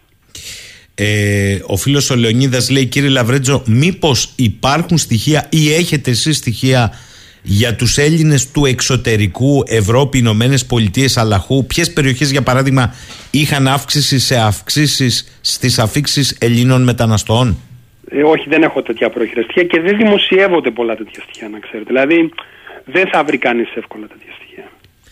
Ε, το γεγονός ότι υπάρχουν περιοχές της χώρας, όπως το Ηράκλειο για παράδειγμα, που εμφανίζουν ε, μια διαφορετική εικόνα, σας λέει κάτι; Ναι, μου λέει ότι η Κρήτη έχει μια ζωτικότητα που ε, εδράζεται σε πολλά θέματα, δηλαδή και οικονομική ζωτικότητα έχει Κρήτη, αλλά νομίζω οι Κρητικοί αγαπούν τον τόπο τους, είναι δεμένοι και με τη φύση τους, έχουν ένα άλλο πρότυπο ζωής και είναι πιο κοντά και στο θέμα της οικογένειας. Αυτά είναι πράγματα που θα πρέπει να τα έχουν μελετήσει ομάδες ειδικών επιστημόνων. Αυτή να είναι μια δουλειά που θα έπρεπε να έχει κάνει ένα Υφυπουργείο Δημογραφικής Πολιτικής, να δουν δηλαδή κάποιες περιοχές, γιατί υπάρχουν κάποιες περιοχές της χώρας, όπως χαρακτηριστική περίπτωση είναι η Κρήτη, που εμφανίζουν μια δημογραφική ζωτικότητα. Τι διαφορετικό λοιπόν υπάρχει σε αυτές τις περιοχές και πώς θα έπρεπε αυτό το μοντέλο να προωθηθεί στη Βόρειο Ελλάδα που μαραζώνει; Ε, μιας και λέτε Βόρειο Ελλάδα, έρχεται ένα μήνυμα από τη Φλόρινα, από το φίλο του Δημήτρη. Ε, σε, ό, σε όσον αφορά λέει, τη φυγή στο εξωτερικό, κύριε Λαβρετζό, εγώ είμαι 33 χρονών και συνειδητά διάλεξα να μην σπουδάσω και έγινα επαγγελματίας οδηγός. Τα παιδιά μου όμως, γιατί να μην φύγουν; Και πώς θα τα σπουδάσω εγώ και η γυναίκα μου με δύο βασικούς μισθούς, μισθούς πείνας; Αυτή είναι μια πολύ δύσκολη ερώτηση. Εγώ δεν μπορώ να δώσω συμβουλές mm. σε κανέναν πώς να κινηθεί και πάνω απ' όλα, ξέρετε, πιστεύω ότι τα παιδιά πρέπει να έχουν ορίζοντες και όσο και αν μας στεναχωρεί πρέπει να τους αναζητούν, έστω και ίσως καμιά φορά και σε ξένους τόπους. Όμως είναι πραγματικά πολύ θλιβερό επί δεκαετίες σε αυτή τη χώρα να μην έχουμε οικοδομήσει μια πολιτικά ορθολογική κοινωνία που να λειτουργεί με αξιοκρατία, που να μπορεί να αναπτύσσεται, να αξιοποιεί τα, τα πλεονεκτήματα αυτού του τόπου και να βρίσκεται σε άνθηση. Αντιθέτως, έχουμε δημιουργήσει μια χώρα, όχι εμείς, το πολιτικό σύστημα που ψηφίζουν οι Έλληνες, το οποίο έχει υπερχρεώσει τη χώρα, την έχει υποθηκεύσει, αδιαφορεί στη δημογραφική της κατάρρευση, αναζητά συνθηκολογήσεις μέσω κάποιας χάγης με την Τουρκία και περιμένει ότι το δημογραφικό θα του το λύσουν αφροασιατικοί πληθυσμοί που καταφτάνουν εδώ και δεν τους στέλνουν οι Ευρωπαίοι. Θέλω να σας ε, ρωτήσω, είναι σαφές αυτό που είπατε, κλείνοντας, ε, και να το επαναλάβετε παρακαλώ πολύ γιατί έχει αξία ε, δεν συζητάτε μόνο επί χάρτου λέτε μερικά πράγματα πρακτικά ε, αν υποθέσουμε ότι αύριο το πρωί ξυπνάνε οι πολιτικές ηγεσίες και αντιλαμβάνονται το στρατηγικό αδιέξοδο ακόμη και έτσι έχετε πει για να έχεις αναστροφή στο δημογραφικό όπου εδώ κλειδί των γεννήσεων είναι η γυναίκα δεν είναι μια αυτόματη διαδικασία και η Βουλγαρία γι' αυτό την έχετε χαρακτηρίσει ε, καθρέφτη του άμεσου μέλλοντός μας. Ακριβώς. Θέλετε να μας το πείτε λίγο αυτό, γιατί είναι κρίσιμος ο δείκτης σε σχέση με, το, με τη γυναίκα; Εννοείται την ανάλυση της εγωνιμότητας αυτό. Ναι, ναι, ναι, δηλαδή, ναι, ναι, ναι. Έχουμε πει, έχουμε, έχω παρουσιάσει και δημόσια και στην εκπομπή που είχαμε κάνει, ότι η Ελλάδα βρίσκεται μετά τα μέσα της δεκαετίας του 80 ε, σε έναν αριθμό παιδιών ανά γυναίκα που είναι περίπου στο 1,3-1,4 παιδιά ανά γυναίκα. Το επιθυμητό είναι για την ακρίβεια 2,1. Σε αυτό το όριο θεωρητικά λέμε ότι μπορεί ο, αριθμός να, ο πληθυσμός να συντηρηθεί. Εμείς είμαστε λοιπόν σε ένα υπογεννητικό πλαίσιο για περισσότερο από τρεις δεκαετίες. Τι σημαίνει πρακτικά όταν λέμε μια γυναίκα κάνει 1,3 παιδιά; Σημαίνει ότι 100 γυναίκες θα γεννήσουν 130 παιδιά. Εκ των οποίων οι μισές θα είναι κόρες. Θα είναι δηλαδή οι 65. mm Άρα από μια γενιά γυναικών, 100 γυναικών σήμερα, θα έρθει μια νέα γενιά 65 γυναικών. Που αν και αυτή συνεχίσει να γεννάει με χαμηλούς ρυθμούς, η επόμενη γενιά θα είναι ακόμα πιο μικρή. Και βλέπετε λοιπόν πώς μπαίνουμε σε αυτή την αλυσιδωτή διαδικασία, στα μαθηματικά το λέμε επαγωγική διαδικασία, της συνεχούς μείωσης του ελληνικού πληθυσμού που συνεπάγεται και συνεχή γύρανσή του. Άρα η αναστροφή του δεν είναι μια αυτόματη διαδικασία παίρνω μέτρα χαρά στρατηγική και αύριο το πρωί αλλάζουν τι δείκτες. Αυτό εννοείται, έτσι. Και χρειάζεται, ξέρετε, και μια εκστρατεία και σε επίπεδο μέσων ενημέρωσης και με διαφημιστικά σποτάκια να, να επαναφέρουμε λίγο το παραδοσιακό αξιακό πλαίσιο και να μάθουμε ίσως λίγο τους ανθρώπους ότι ωραία είναι η ζωή ανέμελη και η ατομική, αλλά η πραγματικά ωραία ζωή είναι η ζωή που έχεις ευθύνες και ανθρώπους να μεγαλώσεις και να αναθρέψεις. Πρέπει δηλαδή να ξαναανακαλύψουμε λίγο την οικογένεια και αν θέλετε να σας το θέσω σε μια ωφελημιστική βάση, αν δεν, αν δεν μπορούμε να το δούμε με αυτόν τον τρόπο, αν θέλουν οι σημερινοί Έλληνες να έχουν συντάξεις, πρέπει να κάνουν παιδιά. Είναι ναι, και αυτό μια παράμετρος. Ο, ο δείκτης 10 εργαζόμενοι για 7 συνταξιούχους που είπατε είναι ανατριχιαστικό. Δηλαδή... Είναι ανατριχιαστικό. Είναι στοιχεία που θα τα δημοσιεύσω προσεχώς, είναι στοιχεία του ΟΗΕ. Και μια και μιλάμε για μέτρα και μιλάμε για περιφέρεια, εγώ θα σας πω για να δείτε ότι υπάρχουν άμεσες λύσεις. Επί 10 χρόνια γράφω ότι πρέπει στις παραμεθόριες, στους παραμεθόριους νομούς να μειώσουν το ΦΠΑ και τη φορολογία. Δεν θα χάσουν λεφτά. Τα λεφτά τα έχουν ήδη χαμένα.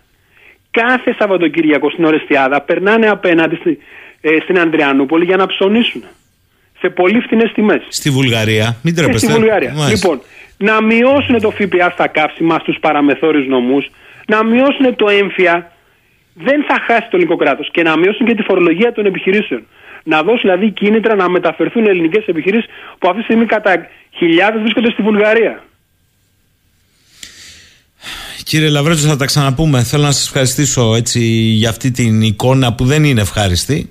Είναι προφανές. Ε, το θέμα είναι ότι μ, καλό είναι να το επαναλαμβάνουμε και με περισσότερα στοιχεία, εφόσον σας προκύψουν κι άλλα και αυτά που ακούσατε από τους ακροατές, με μεγάλη χαρά. Εγώ θα προαναγγείλω ότι περιμένω να δω στοιχεία για τα ακριτικά και ιδίως στα μικρά νησιά του Αιγαίου. Ω, Εκεί ω. υπάρχει μια άλλη μεγάλη αχίλιος που τερνά. Αυτό θα είχε ενδιαφέρον και η πρόσκληση είναι ανοιχτή. Σας ευχαριστούμε πάρα πολύ. Και εγώ να είστε καλά. Καλή σας ημέρα από το Ηράκλειο. Καλημέρα. 11 και 47 ε, φτάνουμε στο τέλος θα κλείσω με ένα μήνυμα του φίλου του Σάκη για την προηγούμενη συζήτηση για την ακρίβεια ο οποίος Σάκης έχει μια άλλη εικόνα από αυτή που κατέθεσαν αρκετοί ακροατές και ο κύριος Αδαλής ε, κατά τη γνώμη του συμβαίνει κάτι άλλο με την ακρίβεια και την εσχροκέρδεια έχεις ένα μαγαζί, λέει ο Σάκης. Πιο παλιά υπήρχαν πολλές πηγές να ψωνείς το μαγαζί στη χονδρική. Δηλαδή, αν σου κουνιόταν ένα επώνυμο προϊόν ή ένα οποιοδήποτε προϊόν, έλεγες Όχι, το παίρνω από αλλού, πάω κατευθείαν στο χωράφι και ψωνίζω ή οτιδήποτε άλλο. Και υπήρχε βέβαια η δυνατότητα της επιταγής που ήταν σοβαρό όπλο στη Λιανική για ένα, μακρινό, για ένα μικρό μαγαζί. Τώρα πια οι πηγές είναι ελάχιστες και αυτές οι ελάχιστες έχουν τα ίδια αφεντικά. Επιταγή δεν το συζητάμε. Προκαταβολή 6 μήνες πριν ψωνίσεις. Έχει χτυπηθεί η λιανική σαν χταπόδι, λες και υπάρχει μίσος. Όλο αυτό βέβαια δεν έχει αποτέλεσμα μόνο ότι κλείνει το μικρομάγαζο. Γίνεται υπερσυγκέντρωση πλούτου, τέτοια υπερσυγκέντρωση που ούτε στην εποχή του Κιλελέρ και τον Κοτζαμπά σχεδόν δεν έχει ξαναδεί ο τόπος. Εκ των πραγμάτων ο σωστός δρόμος είναι ακριβώς το ανάποδο. Στο φινάλε, που το φινάλε αυτό είναι κιόλας που ζούμε, είναι κλειστή οικονομία μιζέριας. Μιζέρια δεν είναι μόνο η φτώχεια και η ακρίβεια, είναι η μιζέρια το πρόβλημα. Δεν γίνεται τίποτα σε αυτόν τον τόπο, νεκροταφείο. Λοιπόν, φτάσαμε στο τέλος για σήμερα. Να είμαστε καλά να σμίξουμε αύριο το πρωί, 10 και κάτι. Αύριο έχει εισαγωγή, βέβαια, βέβαια, έχει εισαγωγή παντελή. Μετά από 10 μέρες παύσεων, εργασ, παύσης εργασιών. Καλημέρα σε όλους.